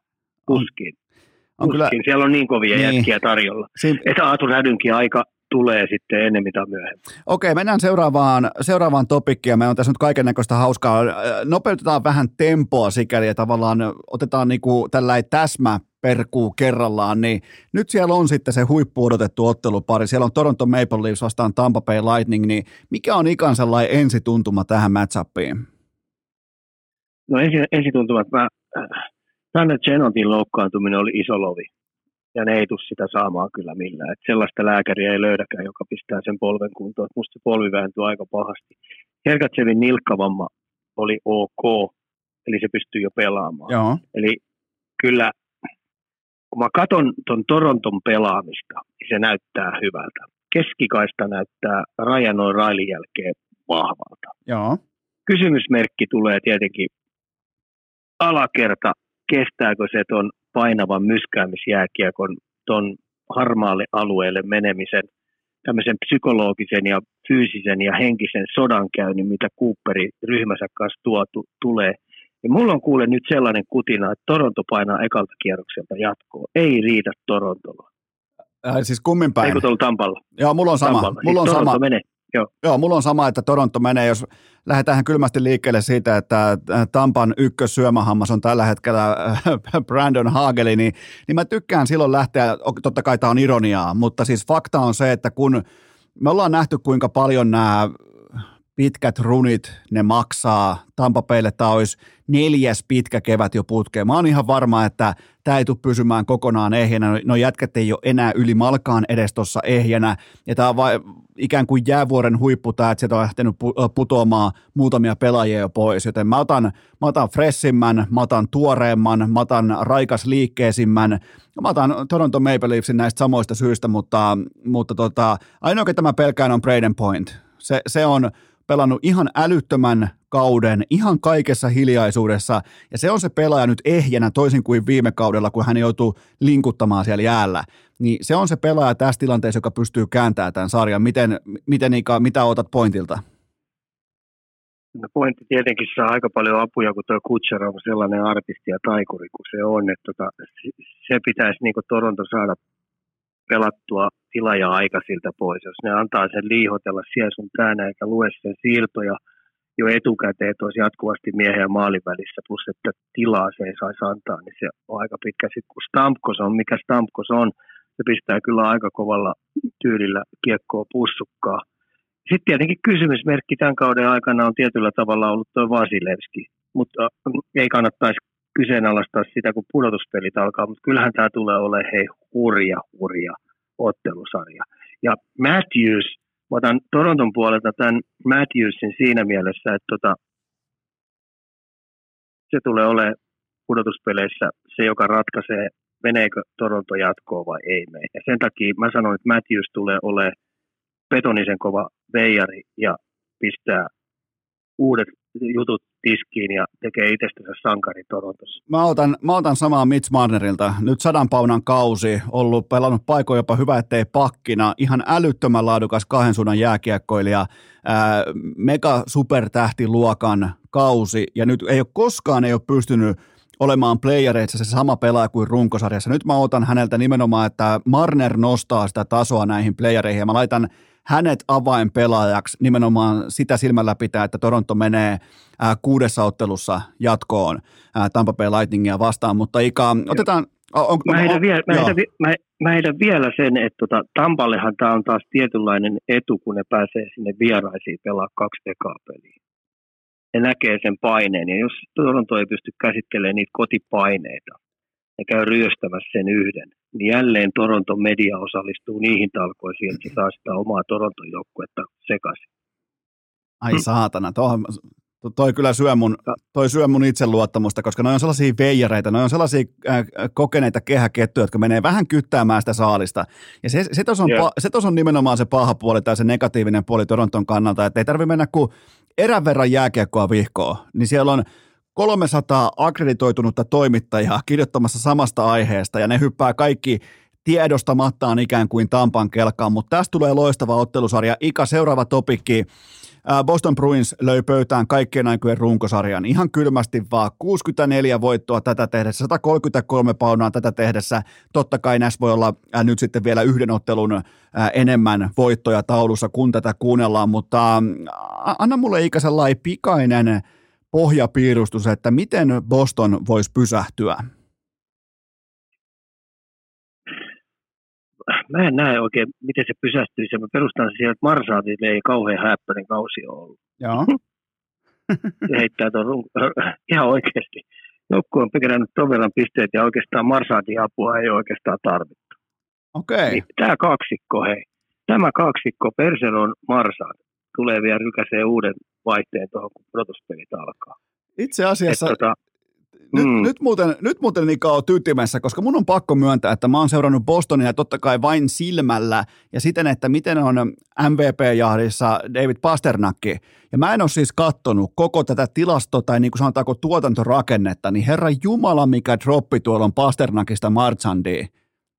tuolla, mm. tuolla on 40 pisteen droppi Pasternakista siellä no, yksi, Marchantiin siellä kaksi, joten to, tossahan se on. Marchant on saanut, niin Marchant on saanut vähän lasketella tuossa, että sitä mitä odoteltiin esimerkiksi Pittsburghissa tapahtuvat isot pojat saisi vähän lasketella. Nyt on Perseron ja Marchant saanut vähän niin kuin olla taustalla, koska siellä on tullut tietenkin Kreitsit ja niin edes poispäin on tullut tosi, tosi hyviä tosi hyviä niin ketjuja sinne taakse. Sä ajattelet, että heillä on kolmosketju heittämään Taylor Hall.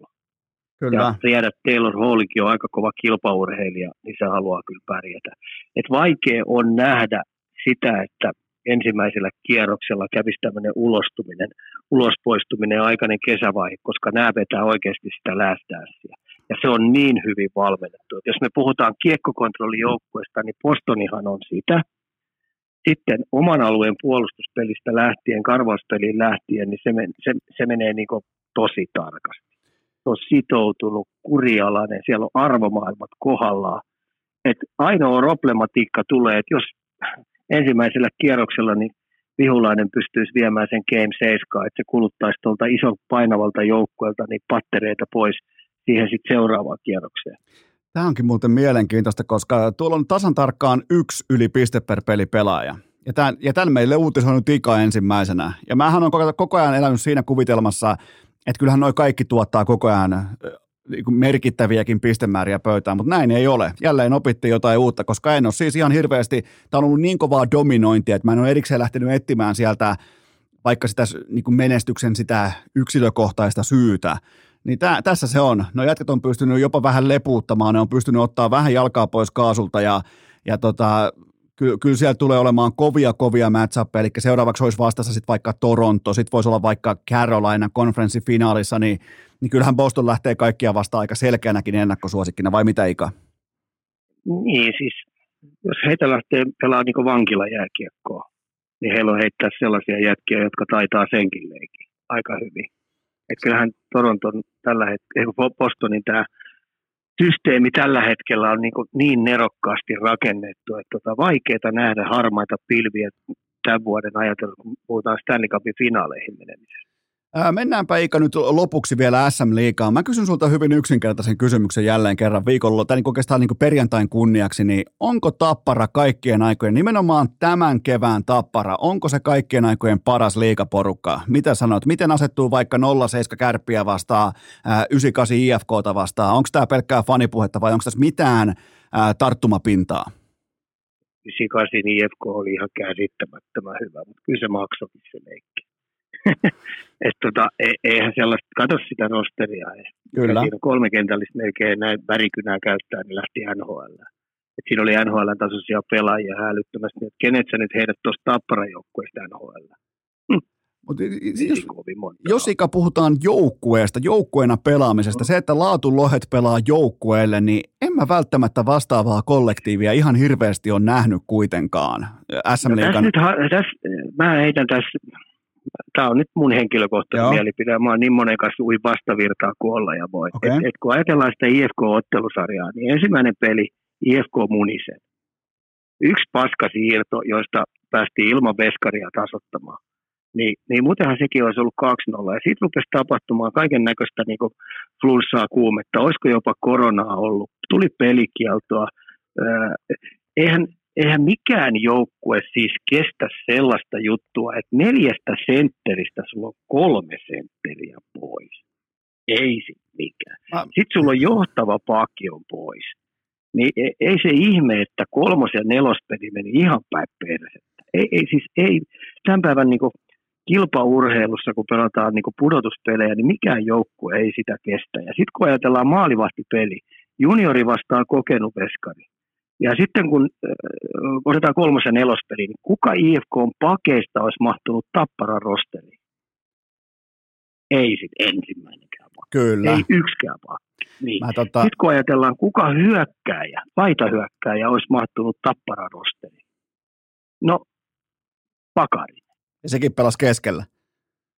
Niin. Sitten kun me mietitään sitä niin rosterin leveyttä, mikä Tapparalla oli, niin, niin toihan on rakennettu juuri SM-liikaa varten. Ne on selvittänyt tuon tuomarilinjan, millä tavalla pelataan just eikä melkein siinä rajoilla, ettei tule jäähyongelmia. Se on kurialainen. Se on pelattu sillä tavalla toi systeemi, että se tukee täysin tällaista suomalaista valmennus, ää, tämmöistä tuo, ää, sääntölinjausta, mikä on. Niin, niin silti mä uskallan väittää, että jos IFK olisi saanut olla tuoreena terveenä, niin, niin niillä olisi ollut ihan ok sauma haastaa tapparaa.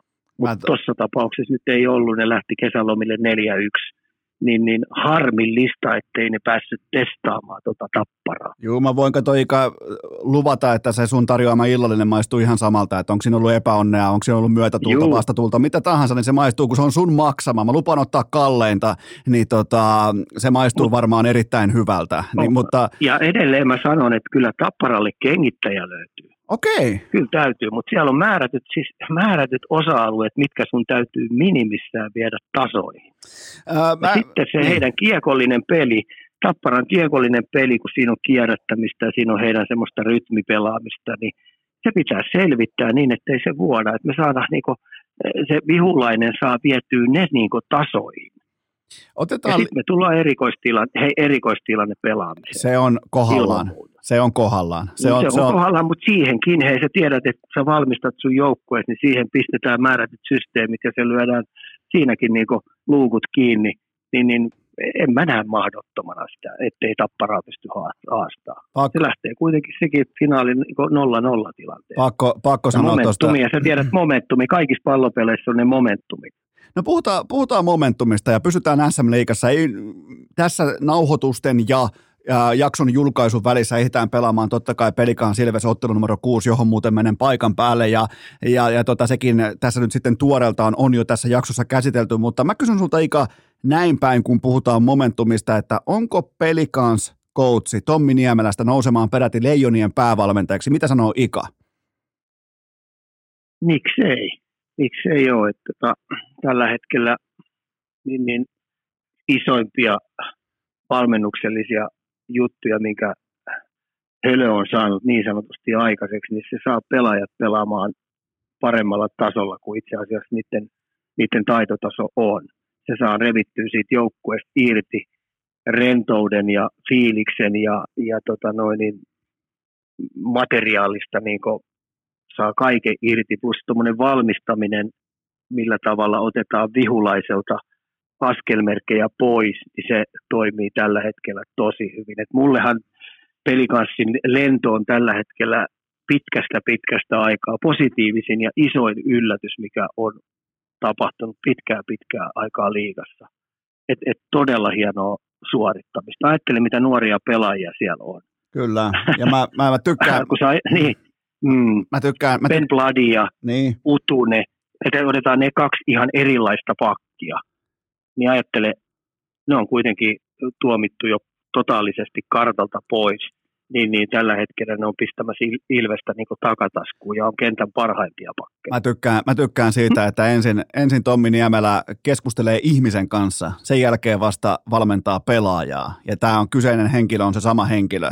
Niin mun mielestä se on hieno lähestymistapa, että ensin nimenomaan nämä ihan perusasiat, että miten tervehdit aamulla tappiopelin jälkeen, miten tervehdit aamulla – voittopelin jälkeen sen tervehdyksen pitää aina olla samanlainen, se voittaminen, häviäminen, tasapelaaminen, mikä tahansa, iso rooli, pian rooli, penkitys, hattutemppu, niin se ei saa vaikuttaa siihen ihmisten kohtaamiseen tuolla hallilla. Ja kaikki nämä pienet asiat, mitä hän alleviivaa arjessa, niin nyt ne näyttäytyy tuolla kentällä äärimmäisenä kollektiivina. Ja ky- kyllä tämä kuule Ika nyt siltä näyttää, että Niemelä on kairaamassa itseään mukaan tällaiseen seuraavaan ei nyt välttämättä heti vielä seuraavaan päävalmentajan junaan, mutta kyllä siinä aika lähellä ollaan sitä leijona debattia ainakin, mutta tota, Ika, lähdetään pistämään... Sitten toinen, niin. siis, hei, mulla on pakko jatkaa vielä Niemelästä, että ensinnäkin se on CV nyt kirjoittamassa sellaista juttua, mikä kansainvälisesti, kun puhutaan Euroopan huippu, huippujoukkueesta, niin kiinnostaa.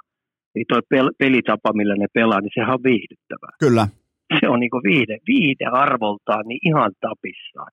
Ja nyt on muistettava se, että kun Ilvestäkin on suotu, ne on pelannut huonosti. Ei ole Ilves pelannut hei huonosti. Ne on ensinnäkin puolustanut kaikilla kentän kolmella osa-alueella tosi hyvin, siis innokkaasti, aggressiivisesti, ottanut hei pelikanssilta niin kuin paljon paljon hei aseita hyökkäyspelaamisesta pois. Ne on pelannut hyvin, mutta Ilveksen ongelmat on tällä hetkellä se, että ne ei ole riittävän rohkeita hyökkäyspelissä. Et, et kun pelikanssi on fiksusti koko aika pitänyt kolme pelin alla, niin Ilves on edelleen puskenut vaan ja ainoastaan kolmella kolmeen vastaan. Ne ei ole edes aktivoinut sitä puolustajaa siihen. Ne on päättänyt pelaa minimalista hyökkäyspelijääkiekkoa, ettei vaan käy jotain kauheita. Ja sitten kun mennään hyökkäysalueen hyökkäyspelaamiseen, niin Ilves ei ole saanut juuri mitään Ilveksen oman alueen puolustuspeliä vastaan, koska laiturit – on pystynyt koutsaamaan toi Niemelän valmennustiimi sillä tavalla, että tota noin, niin viivalla ei tapahdu mitään, koska ne on kuin Stiiga lätkäpelissä, siellä ne pakit.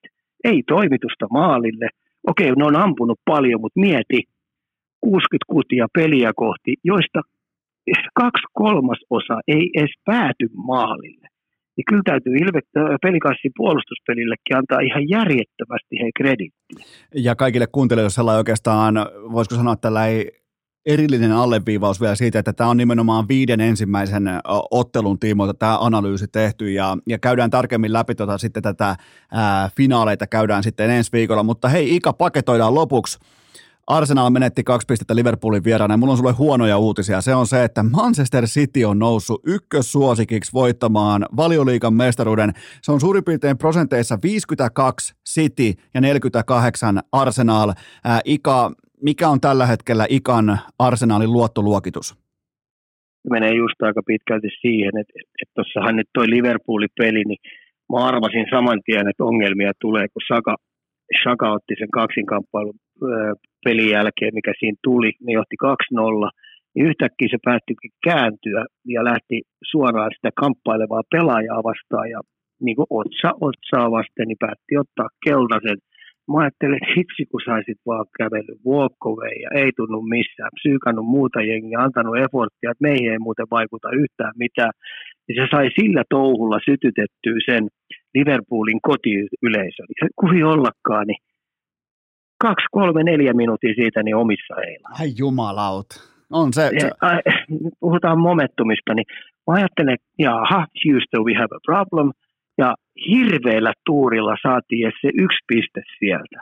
Mutta mä luotan Arteetaan sen verran, että se saa käännettyä tonkin jollain tavalla voimavaraksi. Ja me rimpuillaan edelleen ja ratkaiseva peli tulee tietenkin ole se Cityä vastaan oleva peli. Että tota, ellei käy niin hyvä tuuri, että tuossa väsymystilassa, mitä City joutuu pelaamaan, niin ne munis jossain jonkun peli. Se voi olla, niillä on muun muassa vaikka Lester vastassa nyt Cityllä tässä seuraavana ja näin poispäin, niin se, siellä voi tulla mitä tahansa, mutta Ika, paketoidaanpa tämä.